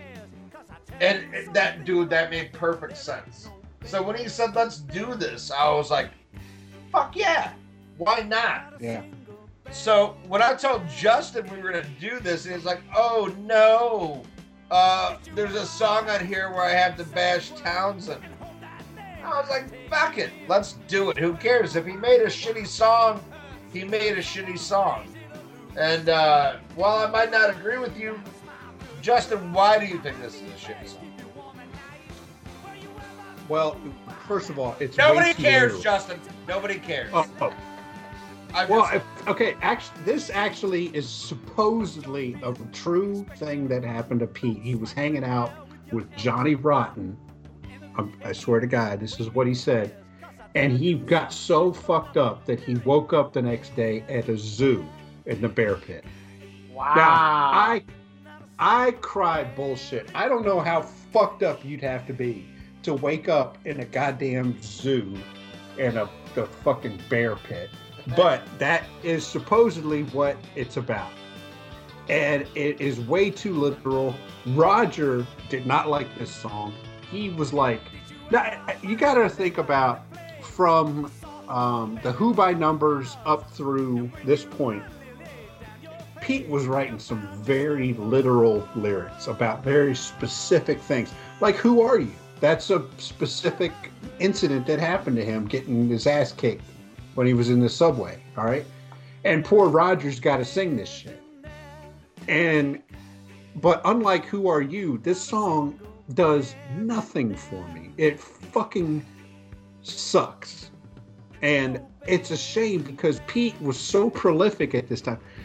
Hey, okay, Pete put out from 80 to 82, there were two Who albums and two Pete Townshend solo albums. All right. And the two Pete Townshend solo albums, I think, are better than this album. And so I'm like, what the fuck made you put this song on the album? If you listen to the Scoop albums, there are demos of songs from this era that are way fucking better than this. I hate that. Ain't no bears in there. Cache, cache. I, it's it does nothing for me. I think it sucks. So, Ian, what do you think about this shitty song? Uh, well, I think it's funny that you said that Daltrey hated it because this is a song that was never played. There's two songs off this album that were never played live by The Who, but were played by solo members. This is one of this was played by Roger Daltrey on a solo tour. Uh, I like it. It's it, you know musically it's kind of new wave and punky. I'm not even gonna get into the lyrics. Uh, but when I was talking to uh, Pete Townshend on uh, DirtyBoys.com, Oh God, here we go again. he said uh, this is what he had to pay for boys was cache cache. Oh man. But uh, a, a true story, and this is man, this is my favorite one, my favorite story that my dad ever told me. Uh, my dad used to work at this bar in Malibu, California, in the late '70s, called uh, uh, uh, Crazy Horse, and it was often visited by the elite. I mean, because if you're in Malibu, I mean, you're not poor. It would be like rich people. So my dad's job was MC and you know, like whoever would come on and play, you know, he'd tell a joke, and then he'd introduce them and stuff. Well, one night happens to be Keith Moon and fucking Brian Wilson from the Beach Boys, and so my dad's sitting there drunk as fuck talking with these with these guys, and he tells uh, Keith Moon about how you know he saw Keith Moon bash his drum set. So my dad did this he bashed his drum set on a, on a live show. And my dad's band opened up for Jefferson Airplane, opened up for the Buckinghams. They were very big in uh, you know the South Chicagoland area. And uh, you know, so he's he's trying to tell Keith Moon he did it first. And I love this. He said Keith Moon looked at him all fucked up and says, "I don't care who did it first. And I love that shit. And my dad got thrown out of that bar that he worked at with both Brian Wilson and Keith Moon because they were all so drunk. And my dad used to brag about how, he was the only guy alive out of the three of them. Well, now he's dead too. So everybody dies. But You know, can I can I just say this song made me? You know what it made me think of was the font because hey, because I because I had to sit here and say this song su- su- su- su- sucks. It like the Fonz can't say "I love you," you know, like it pains me so much to say this song sucks. Well, I, Eh. I, I don't think it's bad. I, I like the song. Ralph, what do you think? I already said. I, I think. Oh, I'm i sorry. think it's an okay song. I just hated the lyrics, and I don't like the cachet, cachet. I didn't like that either. But and it is my least favorite on the album, but I don't hate it as much as Justin. I think it's okay. But it is such a filler song. But it's one of those fillers that, yeah, I can, I can, I can deal to the next time, till the next song. Which uh, I will take the next song. Okay. the quiet one, which is probably the noisiest song on here, um, kicks ass. John Entwistle kicking ass. I'm sure this is. I mean, I didn't look into it like you, but I'm sure this is one of his songs he wrote, right? Because Yes, it's, a, it's yes, about yes. him. It's about Yes. him. Yes. Um, yes, you're right. I saw him play this live with uh, on the It's Hard tour. Yes. The first time I saw the Who was in Orlando, which I man, I gotta get. Oh, a, oh, let, let me ask you, Ralph. I'm sorry to cut you off, uh, because I think a friend of mine saw it. Did the B-52s and Joan Jett open up for that show? They sure did. Yes, I, uh, my, my friend went to that. I used to work with, and you know, because he grew up, you know, a little bit south of Orlando, and he hated Joan Jett because of that show. Really, I thought she was good. Yeah, he. Oh my! God. Anytime Joan Jett would come on, he would fucking cuss and bitch about her. He's like, I saw Joan Jett and B-52s open up for the for the Who in Orlando, and she was fucking horrible. Fuck that lesbian. And oh my god, he would go off about Joan Jett. I do recall her coming out and opening with Bad Reputation. I thought that shit was badass. Well, I I'm- saw her again. The only time, two times I saw Joan Jett was opening for the Who, because the last time I saw the Who last year, she opened again. Another thing I remember of that show was the B-52s. People were throwing shit at them, and you know how those chicks have those big beehive hairdos. yeah, I uh, heard that. I heard they were throwing shit. Yeah, a cup got stuck in one of the beehive hairdos. And she didn't even realize it till one of the guys from, you know, one of the roadies ran out and took it off her hair. But there was a cup stuck in that beehive. She didn't notice. Anyway, and I thought they were entertaining. That's another. I, I don't. I, I'm not even a fan of uh, B-52s, but I do have. Rock Lobster. I, I was going to say something. Rock Lobster, and I'm going to get off subject here for a second. And I used to have a tradition when I was in my 20s. I would take acid every fucking July 4th. Me and my friends would go to Haulover Beach, we'd drop acid, and that night we heard Rock Lobster, I shit you not, three times on the radio. and it- It was awesome, dude. Like, here comes the bikini whale. And we were like fucking tripping out. And then, and then like we keep listening to radio. We switch the station. There's Rock Lobster again. We're like, holy shit. And then like 30 minutes later, we switched the station. We found it again. Only on acid. Anyway, uh, so I saw them play the Quiet One. I love this song. It's hard rock. And we were talking before how about this album is so poppy and not edgy at all. But I think this one is a very hard rocking tune in the middle of all these fucking songs. I think it just kicks ass, and uh, I do remember him playing this live with uh, on that show. The It's Hard. Did they tour for Face Dancing? Yes. They Yes. did, huh? Yes. Yeah. Well, I, I guess because that show, the It's Hard tour, was their farewell tour. Yes. th- Yeah. It's hard was the farewell tour. They should have called it the Kenny Jones farewell tour. Exactly. And uh, yeah, Roger Daltrey hated Kenny Jones, but he's kind of flip-sided on the albums because for a long time he was like, the Who should have stopped after uh, Who Are You? He's like, we never should have done the Kenny Jones album. But then in a '94 interview, he praised Face Dances. He hated It's Hard, but he loved Face Dances. I'm not a big fan of It's Hard, even though I haven't really given it that much a chance. I should listen to it, Uh, but I, I, can't get into that album. For some reason. Uh, initially, I didn't like it. I mean, I loved Athena and I loved uh, Eminence Front. Yeah, that rest- song's great. Yeah, Oh, oh, Eminence Front is one of the best things they ever did. yeah, that's an awesome. But uh, yeah, when I initially got it, I hated it. But over the last couple of years, I've listened to it more, and I have warmed up to the album. I will say that. Yeah, I got, I got, I got, I have it on vinyl, so I should listen. Uh, you know, there's, I know no war is a good. so- I mean, there's some good songs on it. Did you know the song Athena was originally called Teresa, and it was about Teresa Russell, the actress? Uh, well, on my notes, it was originally called Childers. Yeah.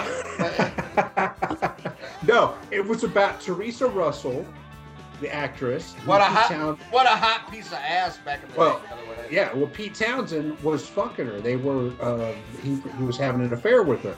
And did you know that Teresa Russell went to middle school with none other than Randy Rhoads? wow. and- Yes, look it up. I saw in a guitar magazine 10, 15 years ago, um, Kelly Garni, the original bass player for Quiet Riot, Yes. he was saying that they were boyfriend and girlfriend in middle school. Randy might have like finger banged the chick that like 10 years later, uh, uh, Pete Townshend yeah, it's, it's great to know that Pete Townshend got Randy sloppy second. All right. So, has everybody talked about uh, Quiet One? No, I, only No. me. Only me. Just you. Okay. Well, well, uh, Justin, you shut up, and I'm going to talk No. about this one. Okay, go ahead. Uh, I love this song. It's my second favorite song on the album. This was the B side of You Better You Bet. And John Entwistle wrote this because he was always given like the token John Entwistle song. And he was tired of singing My Wife. He was tired of singing Boris the Spider. And uh, he wanted a new song to sing, so he wrote this. And I fucking love it. and he was pissed about how he got the nickname as the Quiet One because originally he was the quiet one out of the group, but you know, as it started, he he was a wild man just as much as fucking Keith Moon, but he was always lambasted with, you know, you're the quiet one. So he wrote this, you know, just to have a new song and to squash the reputation of him being the quiet one. And he played this. This was nonstop on both the 81 and the 80, 82 tour. But at every tour after that, they never played it again. And he would go, go back to singing either My Wife or, or Boris the Spider. I remember Boris the Spider at the 82 tour. Oh, oh, really? Okay, yeah, well, I do remember that. And also something I forgot to mention. I gotta buy myself a scanner because check this guy, check this out. I have a newspaper clipping of that show where they show the audience and you can clearly see me. And uh, I need to get that shit scanned and put up online. You, it, you see a full stadium. This was at the Tangerine Bowl, and Nice. and you can see me in that picture because I was pretty up close. The, the tan- Tangerine, but that's the one in Orlando. Yeah, Right. that's where I saw that show.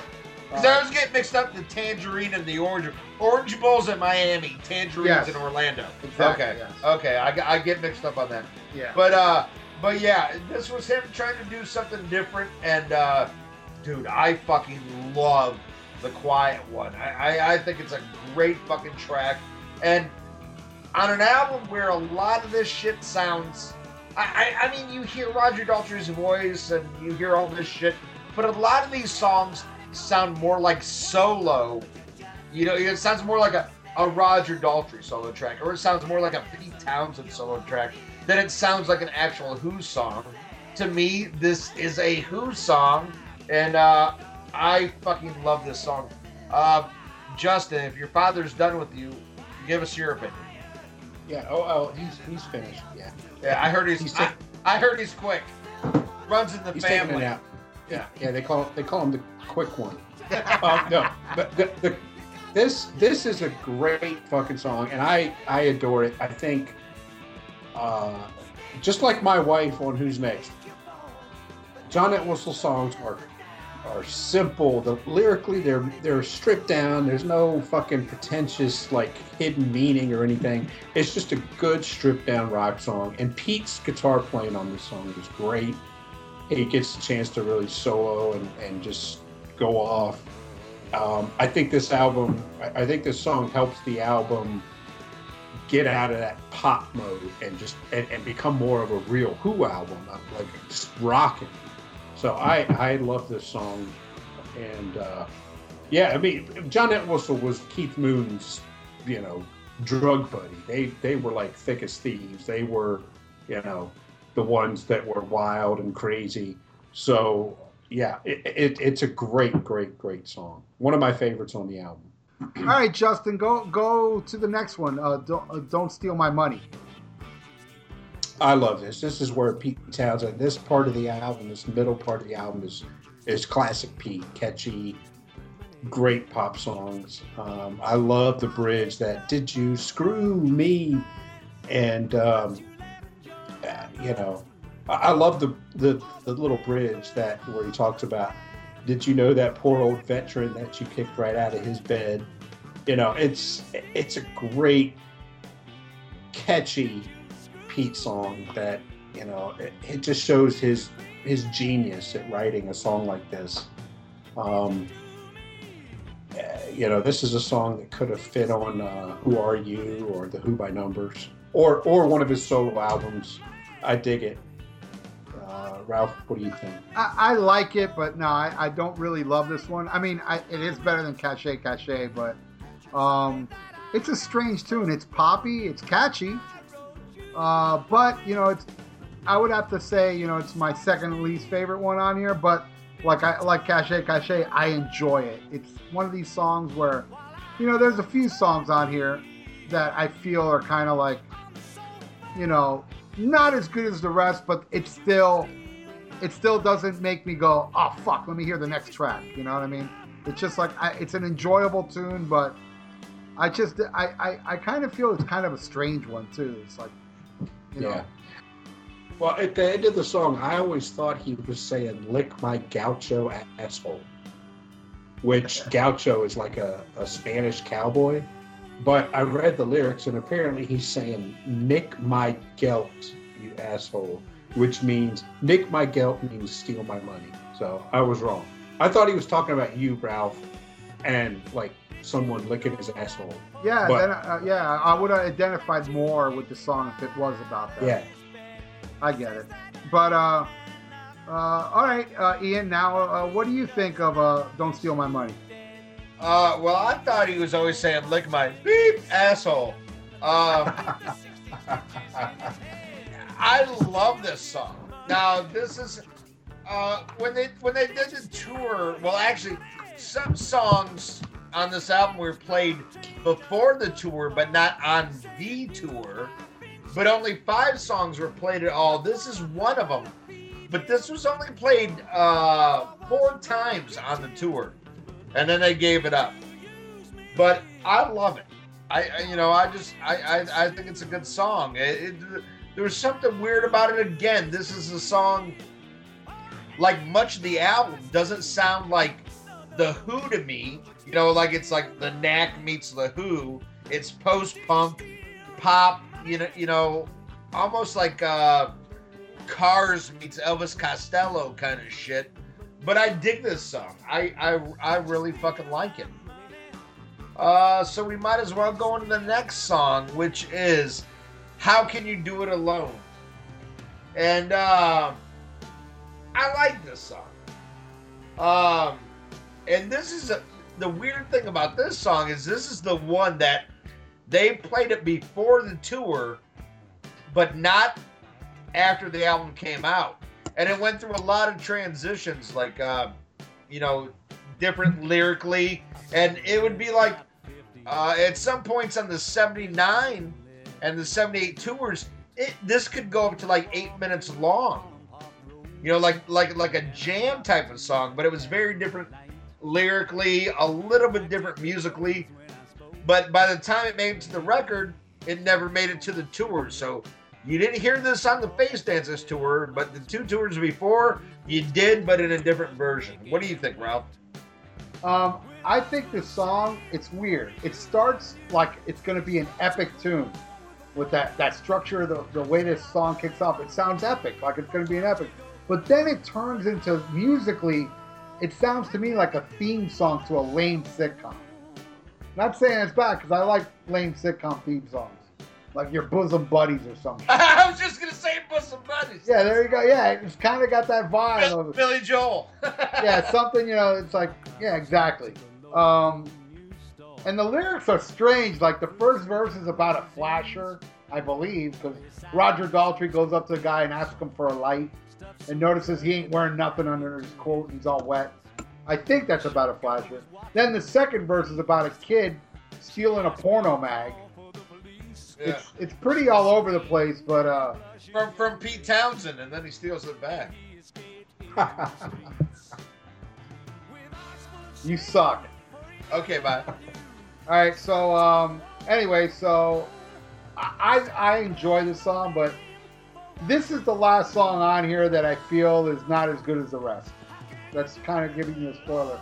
I think Cache Cache, Don't Steal My Money, and this one are kind of like the low points on the album. But again, enjoyable enough where I don't feel like changing it. But uh, I feel like now it really picks up. Uh, so Justin, uh, how can you do it? What do you think of that one?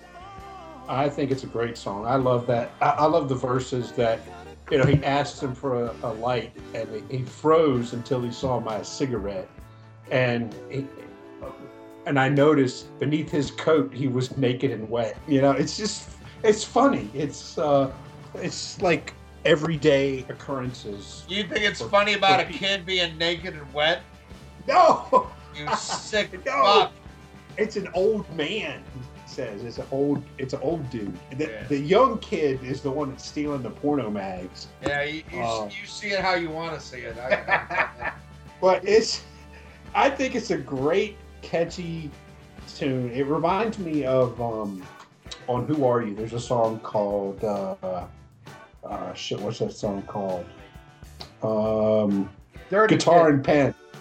yeah, guitar, guitar and pen. You know, it's just a classic, catchy Pete Townshend song, Yeah. and it's goofy, it's fun, and I dig it. And it's you know, I, I think this album is is really picked up at this point.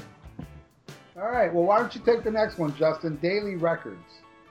Daily Records. What a great tune. What a great catchy tune by Pete. I mean, you know, uh, I love when he goes, you know, my head is aging, my balls are aching. And, and you know, Pete and Roger will go like, oh, oh. You know, it's it's just catchy and great. And uh, the bridge to it is, is really rocking into that uh, uh, that um, play in, play out, fade in, fade out. I know you guys love when I sing because I have such a great voice. Yeah, Right, I, I, I do agree. Yeah. Ah, I, I, I, you have a great mouth, but a horrible voice. Ooh. yeah, Yeah, you know what's funny about you know how they say like um, 40 is the new 30 and stuff it's like all these songs that pete writes are in this like midlife crisis mode and meanwhile he Oh, was well- only like Like, he like, was all, yeah, but but look, like what I mentioned earlier, he was dating his friend's daughter at the time of this record. Yeah yeah And, and and that's what uh you know if you if you look at even um you better you bet it's very similar to like Hey 19 by Steely Dan. It's about a young man, I mean an old man with a younger woman, you know, yeah but or, but or in your case an old man with a young male. Uh, yeah you know, uh, but you but you hear that not only lyrically but musically, it's a very young sounding album. I I, I think. Well, it's like, you know, Keith Moon. If you saw like the final interviews with him when he just before he died, Yes. he, he looked like he was 50 years old. Oh, And- blo- bloated. Oh my yeah. god! And the thing is, he was barely 30 when he died. Yes. He was yes, like he was like 31 when he died, and yes. and it's like this album, Pete is sounds like a 60 year old guy. Like all of us are older than Pete was when this album came out, and it- it's like it's all this middle aged. Uh, we we all talk, you know, we always hear about a midlife crisis, and I think Pete is very much in that mode for this album, even though he was probably 35, 36 when this came out. But regardless, this is a great fucking song. It's catchy, it's fun, and uh, I love it. Well, I mean, I mean, like, Ju- Justin, how old are you? I am 42. I'll be 43 later this year. Right. That's what I'm saying. Uh, stop dating women. Give up the fucking ghost. I, I, I mean, you know, you know what you want. Stop breaking women's hearts. Okay. Okay. Yeah. All right. Man, are you drunk? Take, Yes, I take, am. take up the next one. Uh, uh, I mean, Daily Records.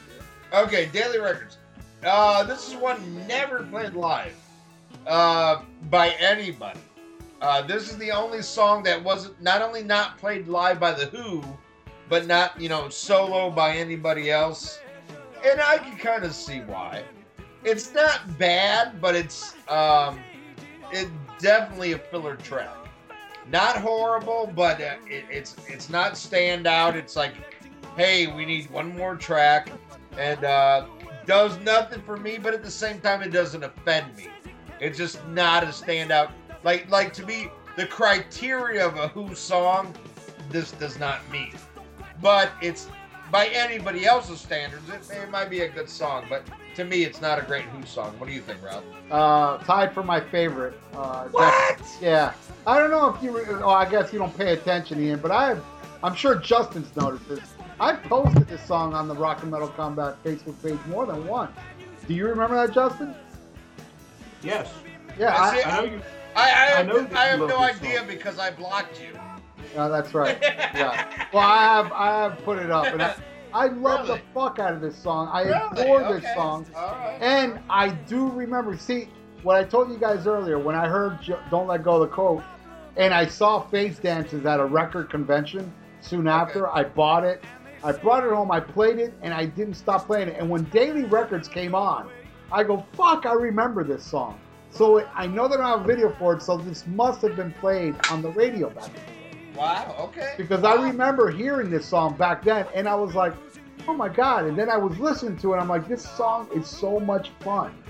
I think Ian, this song would really grow on you if you gave it more of a chance. I think, Uh, I think structurally, it's genius. well, I, I, I don't think it, it's like a horrible. Like, there's no song on this I really hate, but to me, this is very much like I see this more of like a Joe Jackson song Right. than a, than than than a, than a Who song. I don't hate it, but uh, to me, this is probably yeah.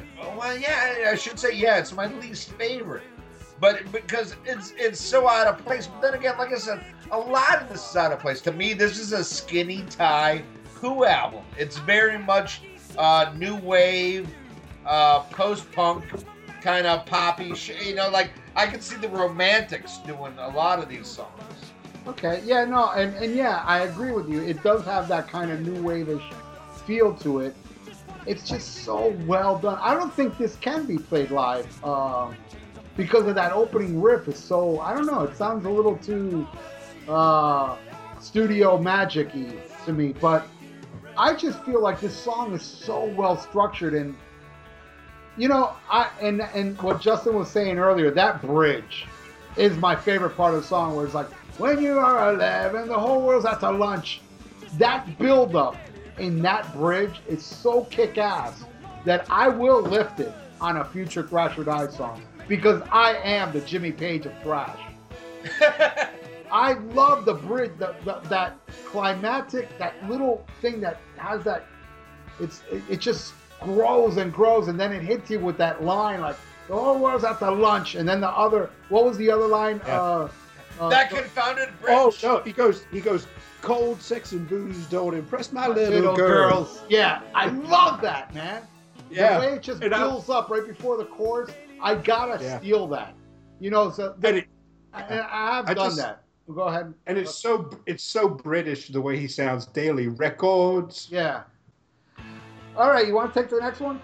Go ahead. All right, no, I'll take it. Uh, you. Uh, this is my third favorite song on the album. I fucking love this. This is another one written by John Entwistle, uh, but but not sung by John Entwistle. Sung by Roger Daltrey, but written by John Entwistle.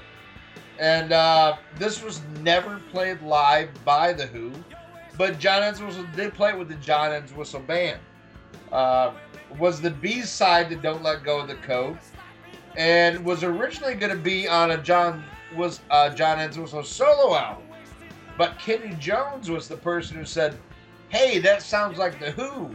You need to save that for the Who." And like when this first came about, was just like rehearsals between John Entwistle and Kenny Jones, and he said, "No, save that shit because it's too Who-like." And uh, I agree. I think it makes a perfect Who song. I love what Roger did with the vocals. And I think it's a great fucking track. And uh, I wish they would have played this live.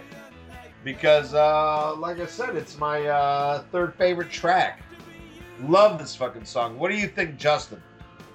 Yeah, I love it too. I, I think, and John had said um, on "Who Are You," uh, John had three songs that he wrote on that album, and he said, you know, if I want to get more songs on these Who albums, I got to write songs for for Roger to sing, you know, because he, you know, you can't have John singing two or three songs on the Who album. But, Um, but his vocals, I think, are incredible. I think. Yeah, I, I agree. But you can't have like Pete singing a song or two and then Roger singing and have John singing. It, it- there was never an album. I don't think there's ever a Who album where John sings more than one song. And, and So- funny enough, Pete sings no songs on it. Yeah, I mean his his background vocals and Yeah. and in some of like the Right. bridges you can definitely hear them. Yeah. But that is true. That's that's that's a good point. He's not like the lead vocalist. on Maybe any maybe songs. because he had two solo albums. You know what I mean? yeah, Right. Well, no. I mean that that was a thing at the time. Is uh, there was a lot of problems with the Who, where Pete's like, oh, I just want to give up the Who, and that's why they did the farewell tour. Like he just wanted to make it uh, the Who a studio band. Yeah. And uh, and John Entwistle said, "I'll quit." He's like, "I want a fucking tour." And there's a lot of people saying that like Pete saved all his best shit for solo albums. You know, like okay, Well, yeah. I'll I'll give this to the Who, but if I really like this, it's going on my solo album. Well, I mean, if you listen to Empty Glass and All the Best Cowboys Have Chinese Eyes that came out in the early 80s, I mean, those are phenomenal albums. And I personally think that both of them are better than Face Dances or It's Hard for my money. I just enjoy those albums a lot more. And and I've also heard Pete say over the years that the reason they would always come back and tour is because John Entwistle was broke. Well, uh, Because he had a horrible problem with spending money. Like, like if he saw a pair of shoes he liked, he wouldn't just buy one. He would buy one in every color. well, And I, I mean, Yeah. what, what I was saying at, at this time they were talking about that. Um, we're like I was saying, uh, Pete said he wanted to just become a studio band, and both, uh, you know, Roger and uh, you know, and and John wanted to do, you know, a tour thing. They were saying they were more more than willing to just like tour and do greatest hits, where you know, Pete was more about pushing it. But like, uh, I was talking about critics like not liking this uh, album, and there's there's two guys who wrote a book on the Who, and and they point out this song as being the worst lyrics that John ever wrote, and they were saying this is an example of how hard up the Who was for material at the time. But I, I disagree because I think this song sounds more like the Who than a lot of this album. Well, I think that's a pretty stupid comment considering that Pete had put out two solo albums that was full of stuff that just as easily could have been the Who. You know, I mean, and and I mean, John that was Boris the Spider. I mean, those are the most stupid lyrics ever. You know, and so this, you know, I like when he says, um, you know, one hook and I'm one look and I'm hooked, one touch and my goose is cooked. You know, they're fun, silly lyrics. That's what Well, John Entwistle did. You know, Did- did he you- wasn't he wasn't like you know poetic. He was just writing almost like Gene Simmons type lyrics. well, did, did you ever hear like the demo version of this song? No, Okay, there's a demo version of this where it's like, my name's Justin Childers, but I pronounce it Justin Childers. And uh, yeah, yeah, it was a horrible song. I like I like this much better. Ralph, what do you what do you think? Uh, this song, check it out. This song, when this album came out, I heard this song on the radio and I loved it so much. This was actually played on the radio. That the only reason I didn't go out and buy this album because I loved you. I loved it, and I loved both of you too at one point. And um, when I would go to the when I would go to the record store, and I would look, I would see face dances. I would turn around and I'd see you, and I'd be like, man, I want to buy this record, but you better you bet. Don't let go of the coat. Eh. And I would put it back. Now it's like I love those songs. But you see, the thing is that I had to pick either I buy this or I buy Iron Maiden Killers or I buy Point of Entry or, you know, whatever, Right. Whatever was that. out or Fair Warning, whatever came out that year. So there was so many albums that were like, I would go there. But in retrospect, man, you know, and you was more my liking because you is like it's punky and hard rock and borderline metal. You know, it's got that riff.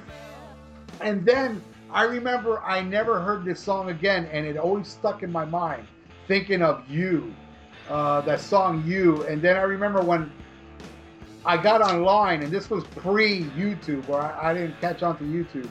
This was during the uh, the the Napster craze and and Audio Galaxy and all that shit. And I remember I di- I I looked for it. I went, the Who You. I gotta find this song, and I finally heard it after 20 somewhat years. And it's like God, I love this song, and I just had it on a little compilation of Who CDs I made, a burned one, because I wasn't really an album Who fan yet. And I just always loved this song. And, you know, in retrospect, if you think about it, back then, if I would have bought this album, this would have been probably my favorite track. All right, so did both of you uh, talk about you? Uh, Yes. yes. yes. Okay, so the last song, Another Tricky Day. Um, this is the one that I remember. I think I got turned on to by the radio and early MTV. Uh, got a lot of airplay. I'm pretty sure it was played on the radio because it's so familiar to me. I think it's a great rocking tune now. Back then, I just didn't care. But uh, to tell you the truth, I don't recall if they played this when I saw the It's Hard tour. They might have, but I don't recall them playing this tune.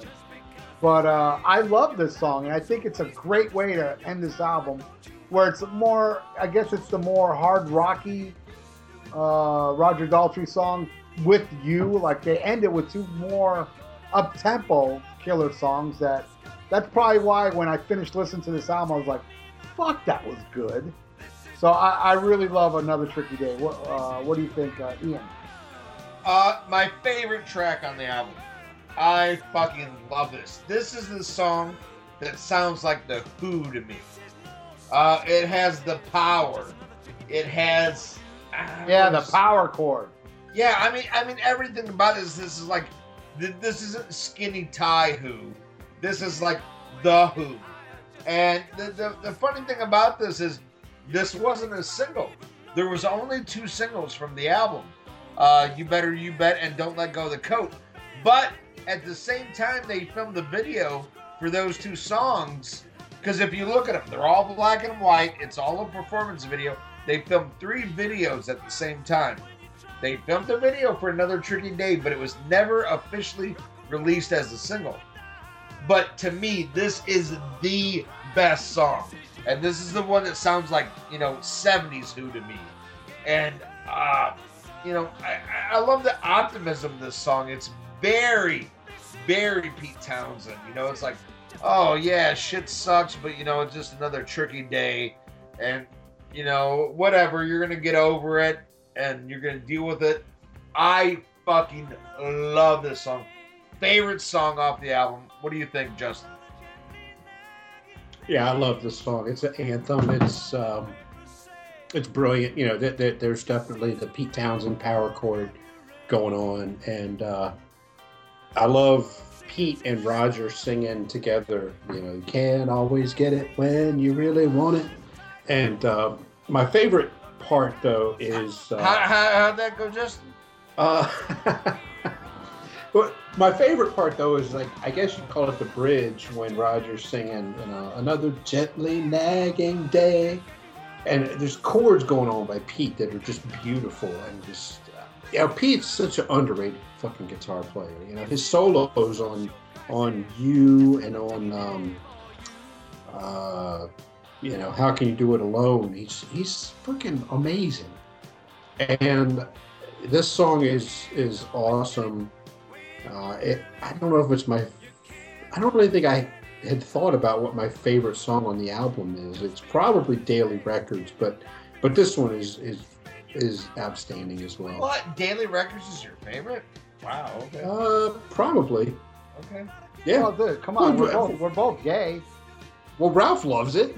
That's my favorite, dude. It Yeah. is, it is my favorite. I mean, I would say it's my favorite along with uh, Don't Let Go of the Coat. I like them both equally. Okay. Okay. That's fine. There's nothing wrong with being gay. I would I would put another tricky day uh, right under it. So, you know. Okay. All right. Yeah. Great Alright. song. Okay, All right, so Great that, way to end that, it.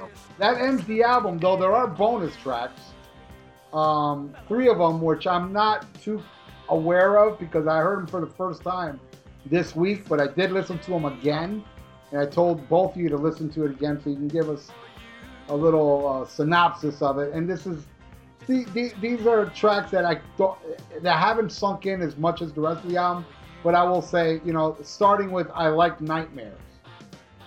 Uh, I will say this one I can understand why it didn't make the album. I do feel like this is kind of a poor tune. It's not really that good. I don't know much about this song, but uh, all I can say it didn't really do much for me on the two times I've heard it. Maybe it would grow on me, but as of now, meh. What do you think, uh, Justin? Uh, I swear, honestly, I don't remember the song. I have the first. I have the CD that came out about 15 years ago that has this on it, Uh, along with the other two bonus tracks. But I, it, it was, it made no impression on me. uh, Ian, Ian? Yeah, way, way to be prepared, Justin. Uh, great, congratulations on your last appearance. Uh, horrible, horrible. Uh, yeah, don't like this song at all. I can totally see why it was left off the album. Out of the bonus tracks, there's three outtakes and two live versions, and uh, this is the worst of the bunch. Uh, not a memorable song at all. Very horrible. Obvious why this was like uh, a bonus track and not on the album. All Uh, right. then, then we'll go on to the next song, which is uh, shit. it's uh, in you. Yes, it's in you. Not a bad song. Sounds a lot more like the Who than most of the songs on this album. Not saying that it's a better song, but to me it sounds more Who-like than a lot of the other shit. What do you think, Ralph? Uh, I think it's decent. I don't really like it much though. It's it's just okay, man. I, I even put cache cache over this. Um, Okay. I really don't think it deserves to be on the record. Shit, I don't even think it deserves to be on the bonus track. As uh, I like Nightmares, but after I like Nightmares, it's like okay, it's not that bad, as bad as that. May- Maybe that's why I like it so much. Yeah, it, it's okay. And what I think the coolest thing about it was the lyrics mentioned Keith Moon. I thought that was pretty cool. But other than that, man, do you remember this song? Uh, it's it's in you, Justin. No, I don't. All right. Uh, okay, I'll, I'll take the last one. Somebody save me. Uh, like McVicar, Hell save yeah. me. no, um, this song I love. I did like, and I, I go, now this would have fit on the record. But I don't quite, is it a duet? Because some parts sound like Roger, some parts sound like Pete. Even when it sounds like Pete, it kind of sounds like Roger and vice versa. Then I don't know if it's just one of them singing it or two of them singing it- different it- lines. It's straight up Pete. It's straight up Pete, huh? Pete Yeah. sounds like Roger in certain parts of the song. Um, I do like this song. I like. I think this would have fit well on the album because the way it starts, it's kind of got that ballady vibe that not that there's no songs on Face Dances that have a ballady vibe. So I think this is the one track out of the three that I would have welcomed on the album, and I would have put it instead of Cache Cache. You know, I think it's uh it's the best out of the bunch. Though I mean, it's not mind blowing, but I dug it. I thought it was, you know, the only two times I heard it, I go, now this one I like more than the other two. What do you think, uh, uh, Ian? Because Justin don't remember this shit. Right, yeah. Yes, Uh, I, yes, I do. oh, you, shut you, up. you Well, well, remember well, this one? Well, here's why he knows this. Uh, this was not put on Face Dances, but it was put on the Pete Townshend solo album. Oh, which one? All, all the best cowboys have Chinese eyes. And uh, and I love Somebody Save Me. It is a great song. Uh, it was later covered by Cinderella, who changed all the all the music And all lyrics, the ly- yeah. yes, and all the lyrics, and they just called it "Somebody Save Me." Yeah. But uh, no, I do like this song, and I, I, I think it would have been great on the album. I really do. Um, but uh, once again, it goes back to what a lot of people were talking about this era of the Who, where they said Pete Townshend was saving a lot of what he felt was his best songs for his solo albums. Because when all the best uh, Cowboys Have Chinese Eyes came out the same year as It's Hard, so he was putting out solo albums like months after Who albums at this point. So you could see him trying to save the better songs to just promote his shit because, like I said, he wanted to make the Who almost like Steely Dan. Like, hey, we're gonna be a studio uh, band, and we're not gonna tour. And the rest of the band was like, "Fuck you," you know. Uh, we're gonna play Magic Bus and make a lot of money. And he wasn't all for that, so he was hoarding his songs for that. I, I do like this. And I'll take the next song, which is a live version. Well, are we going to talk about the live songs?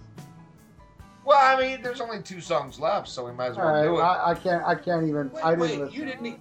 You didn't even let me talk about that song. How long- yeah, because you're from West Virginia. I mean, do you have an opinion, Justin? yes, Okay. I think that somebody saved me is a fucking phenomenal song.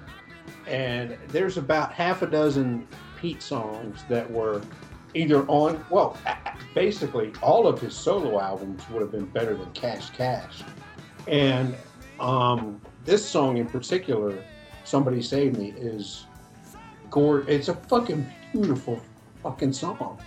I mean, there's just it's better than most of the songs on Face Dances for my money, and it's clear where Pete's head was at. He was like more work. He was he was focusing on his solo stuff, and this is a good example.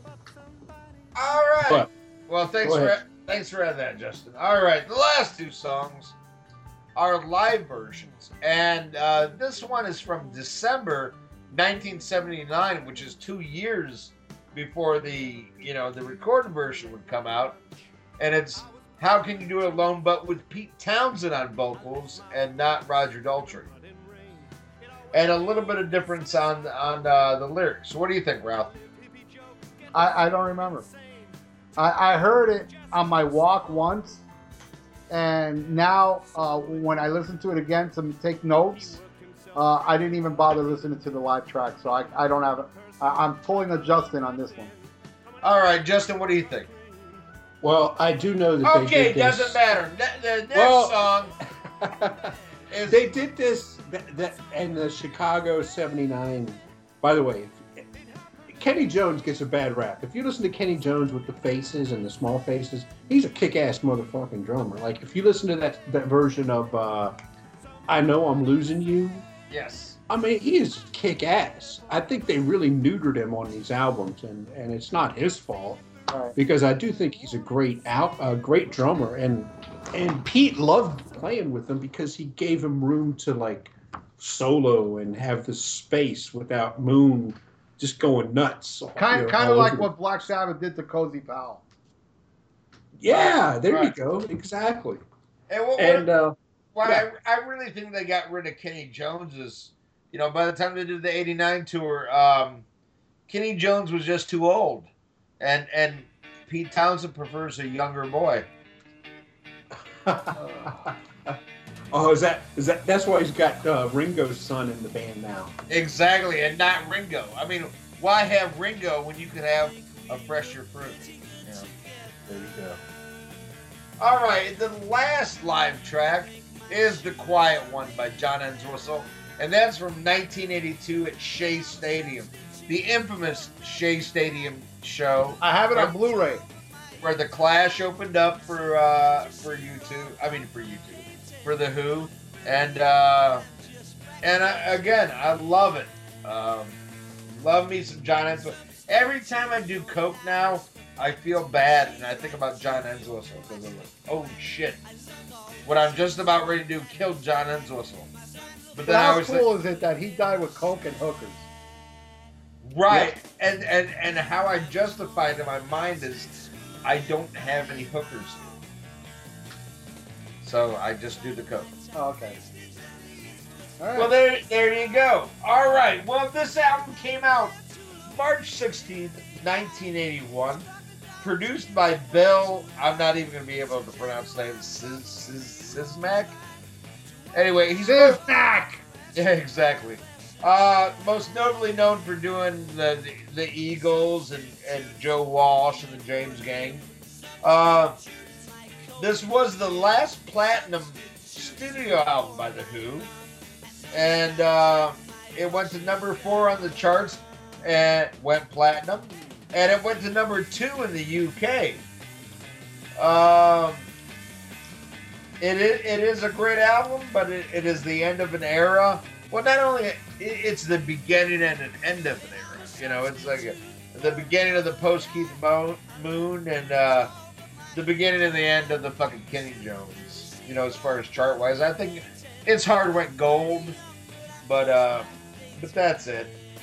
Um, I love it. It's a very obscure album to pick, Ralph, and I'm glad you did.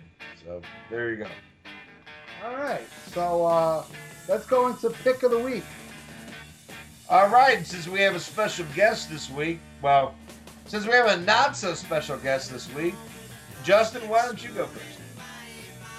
Well, you know, uh, in in light of um, Megadeth putting out the amazing Dystopia album, um, you know, there was all this speculation about who was going to be in the band. Was it going to be a reunion and of uh, Rust in Peace? And you know, I I knew that Marty Friedman is not going to be down with it because that guy's like a fucking superstar in Japan, right? He's probably richer than Dave Mustaine. Um, but I was hoping that they would get Chris Poland back because that guy is my favorite guitar player to ever be in Megadeth. And he, you know what? Let, me tell you something about Dave Mustaine. He is the most arrogant son of a bitch. But you got to give him credit because he's always, from the beginning, decided I'm going to have another guy in the band that's just as good as me, if not better. And Chris Poland is like my favorite. And his he got kicked out of Megadeth because he was stealing Dave's guitars to sell for drug money. Um, but he put out an awesome album called Return to Metalopolis. I have it, and, and I got it signed too. Oh wow! You met Chris? Was he cool? You know, and it's the weirdest thing how I. Oh yeah, he was super nice. The weirdest thing how I met him um, was I went to go see Flotsam and Jetsam, and the opening band was Damn the Machine, which he was in. Oh wow! Have you heard yeah. of that band? Oh yeah. Yeah, and and I and this was in Washington Square, which was a uh, a club that was literally like four blocks from my house. So once I saw he was there, I just ran to my house. I grabbed that CD, the uh, and the Damn Machine, and I have a promo picture of Megadeth. And I took all three of them to, back to the show, and uh, and had them sign it. But yes, that's an amazing uh, CD you're about to say. And I just want to say one little quick thing about that night that was insane. Me and my friend Holy George were at the door going into the club, and this guy walked past us wearing a white suit and I looked at him, then I looked at George and I go, dude, fucking now it's dark. Because he looked identical to Dennis Hopper. And turns wow. out, and then we're there, and the, some chick that worked at the club ran to the door person going, oh my God, Dennis Hopper just walked in the club. And I'm like, what the fuck is Dennis Hopper coming to see Flotsam and Jetsam for? It turns out the club next door was owned by Sean Penn. He went into the wrong club. So, wow. all right, back to your. Yeah, it's a weird. It's a but yeah, yeah. Story. Um, I think Return to Metalopolis came out, I think, in 1990, and it's just a great instrumental thrash yes, album. it's an amazing it, instrumental album. Yeah, good pick. His his brother plays drums on it. I yes. think Chris plays all the bass. So it's just the two of them, and it's fucking awesome. Uh, I highly recommend it to any Megadeth or thrash fan. I could be wrong, but wasn't his brother in Damn the Machine? I think he was as well. I could yes. be wrong. He yes, was, he right? Was. Yeah, yeah. Yep. Awesome. All right, Ian, what's your pick? I still haven't thought of one. All right, my pick, uh, and this goes along with when we're recording this. I don't know when this is going to air, but it's uh, going to air when I'm in Europe. Okay, so it's, it's going to be way past then. But um, the, the death of Keith Keith Emerson and uh, Emerson Lake and Palmer's, I believe it's their second album, Tarkus. And you know, I loved so much of my father's music. You know, a lot of people like, oh, my dad likes it. You know, I can't like it. You know, it's my parents' music. I loved so much of my dad's music. But he didn't like so much of my like my dad hated Kiss. He hated Kiss. But I liked a lot of his. And I'll never forget one time we go to a record store. We're both buying vinyl. And he picked up uh Tarkus by Emerson Lake and Palmer. And I was I looked at the album cover. I was like, "Ooh, man, that's a cool fucking cover." And then he took it home and played it, and I thought it was the worst shit I ever heard in my life. You know, but then again, at the same time, you know, I thought Asylum was right there with physical graffiti. you know, uh, you know, it's where I was at with music, and I, I didn't get it first, but after repeated listens, I love Tarkus. Uh, you know, particularly the title track. It's like fucking 20 minutes long. Uh, you know, very proggy, but I love it. And, uh, you know, if you like prog rock, I think you'll get into it. If you don't, this album is not going to change your mind. But if you want to take a chance on it and you want to fucking smoke some like really good dope, put on some headphones. I think Emerson, Lake and Palmer Tarkus is a great album to start with. That's All my pick of the week. Okay, mine kind of like uh, coincides with our episode. Uh, my pick is uh, Wasp, The Headless Children. Uh, Nice. which is my second favorite Wasp album. And uh, an incredible version of uh, The Real Me. As good as the Who's version? No, but still fucking kick ass. Um, I think it's Wasp like finally finding their ground after the first album because their first album was to me the shit and still the, my favorite Wasp. After that, you know, Last Command and uh, Inside Electric Circus, which are albums I don't hate, I just felt like it didn't match the greatness of the first one. Where I feel like Headless Cross, not Headless- as good. I mean, Headless Children. Headless Children, not as good as the first one, but damn close. Uh, the Heretic, Thunderhead, my favorite, the title track, uh, Mean Man, Neutron Ronnie. Uh, I mean Neutron Bomber, right? Neutron Bomber, right? Neutron Bomber. Yeah, where he mentions Ronnie, Ronald Reagan, uh, Rebel and FGG. It's just a great fucking album from beginning to end. The only clunker for me, and I'm sure both of you will probably uh, disagree, is I never liked Forever Free. I felt like that. Love Yeah. it.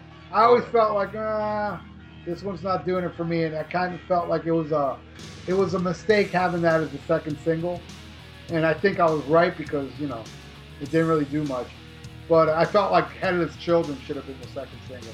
But but God, what a great fucking album, and uh, yeah, my second favorite Wasp album uh, Uh, is, is well, that one.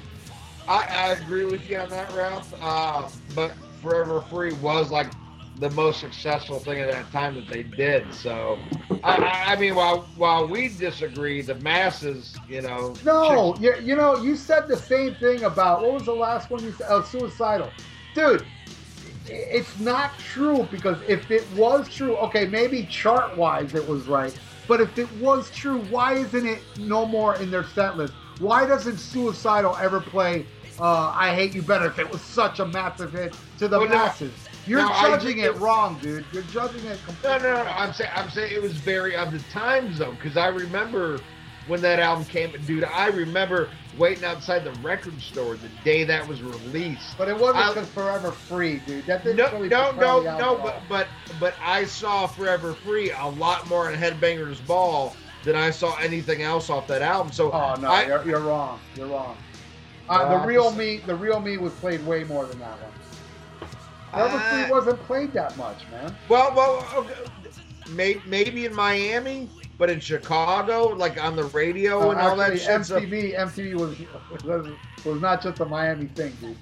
well, no, no, no, no. But I'm saying I saw Forever Free a lot more than I than I saw. Well, uh, it might have, it might have been pushed. More. Okay, on the radio Yes. up in Chicago because Right. Miami never played either one of them. But maybe it was pushed more. But in the Right. long run, it's not something that the masses want to hear when they Oh, oh, Bob. oh, oh! I, They'd I rather agree. hear they'd rather hear the real me. And they still play the real me, but they don't play Forever Free. What's that tell you? No, I agree on that, but I'm saying at the time, uh, Forever Free was played a shit ton. But not because of the masses, because of promotion, because of payola, because of the record company. Play the song, play the song. Oh, no, no, no, no! I totally agree with that because hey, let's push a ballot because everybody else has a ballot. No, I agree with that. Should I rewind the tape when you said the masses? Huh? No, I'm just, I, I'm, I'm saying I heard it more than I did uh, you the drunk bastard. Okay, Hello. you, you heard it more, but it doesn't mean it's because it's, it was like a, such a. You said the same thing on the suicidal. Like, I hate you better as their bigger hit. If it's their biggest hit, why doesn't they play it live anymore? What? It's just not. It's well, no, I, it was on radio, not like be, for the fans. But I'm saying like, like for people who aren't, for, for like people who were non-fans, that was something they attached on more. Like, there's a lot of people. you know, don't like suicidal, but like I hate you better. Just like there's a lot of people don't like Wasp, but like Forever Free. But if you play Tormentor, they're like, ugh. And I'm a Wasp. I would rather hear Tormentor than Forever Free. It But doesn't I'm make saying Forever Free sound that good, does it? exactly. But what I'm saying is, as far as exposure and what got played more, that's what I'm getting at. All right, do we have a fan of the week? Well, my fan of the week this week is Wade Stacy. And Wade Stacy, uh, he's not so much as a poster as he is a contributor. But that's just as cool, man. He contributes on a lot of posts. And, uh, man, that's what we asked for. All right, well, let's go into the plugs. All right, now we get to the part that I got to do every week uh, talk about the stuff we got to, and that is Podbean. Check us out on Podbean, our home, uh, our main page, where there's links to everything, where you get every episode every Sunday morning.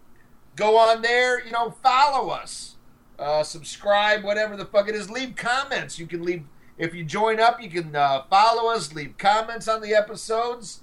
Uh, I love that kind of shit. Also, check us out on iTunes. And if you're on iTunes, subscribe to us on iTunes. That way you get every episode.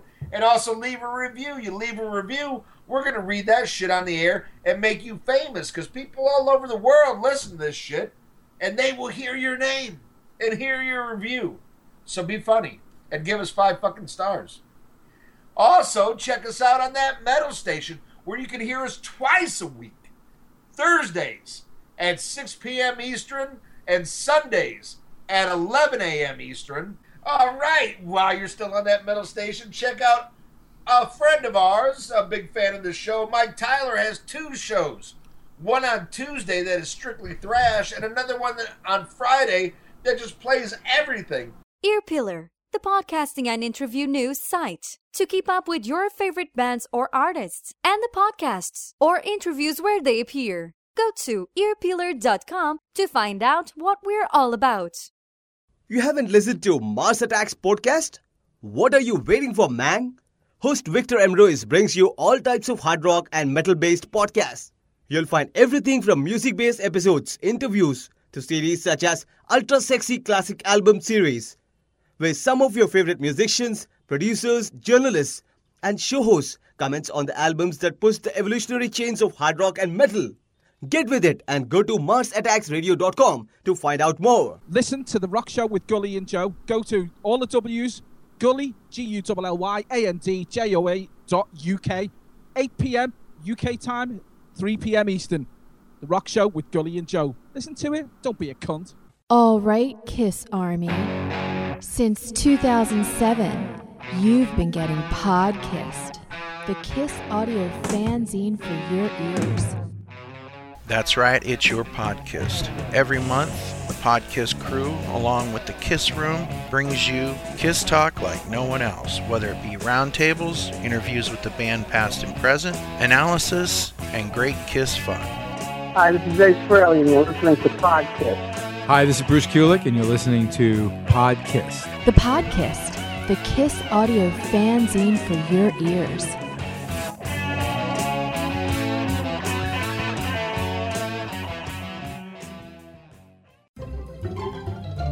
Hey, everybody, I'm Aaron. And I'm Chris. And we're from the Decibel Geek Podcast. And if you love this.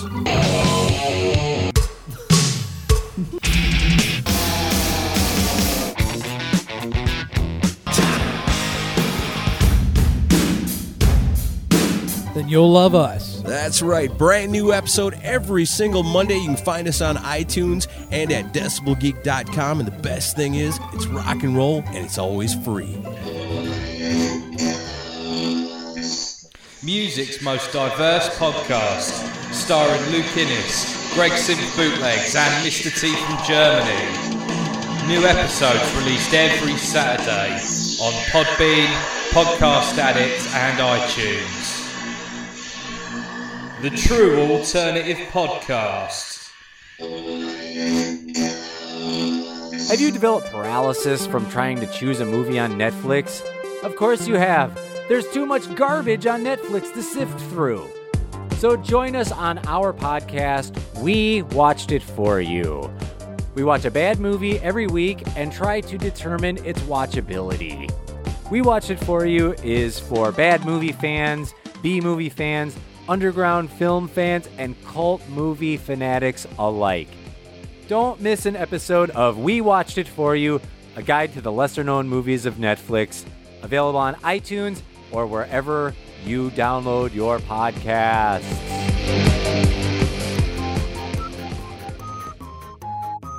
Hello, this is Lee Gerstmann, and I listen to a show called Wadzilla Rock. It's on a station called thatmetalstation.com. I love the show.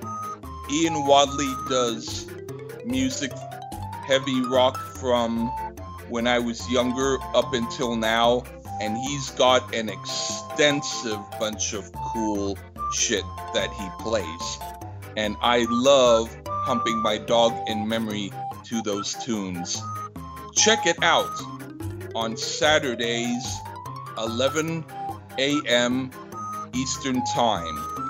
That is Wadzilla Rock on thatmetalstation.com. Thank you. Hey, hey, hey, it's me, Bill Wang. Make sure you listen to the Dr. Fuck Show Thursdays, 8 p.m. to 10 p.m. Eastern Standard Time, and of course the replay Sundays, 1 p.m. to 3 p.m. Eastern Standard Time on thatmetalstation.com. Biddle diddle. Oh, yeah, I fucked up. Bam!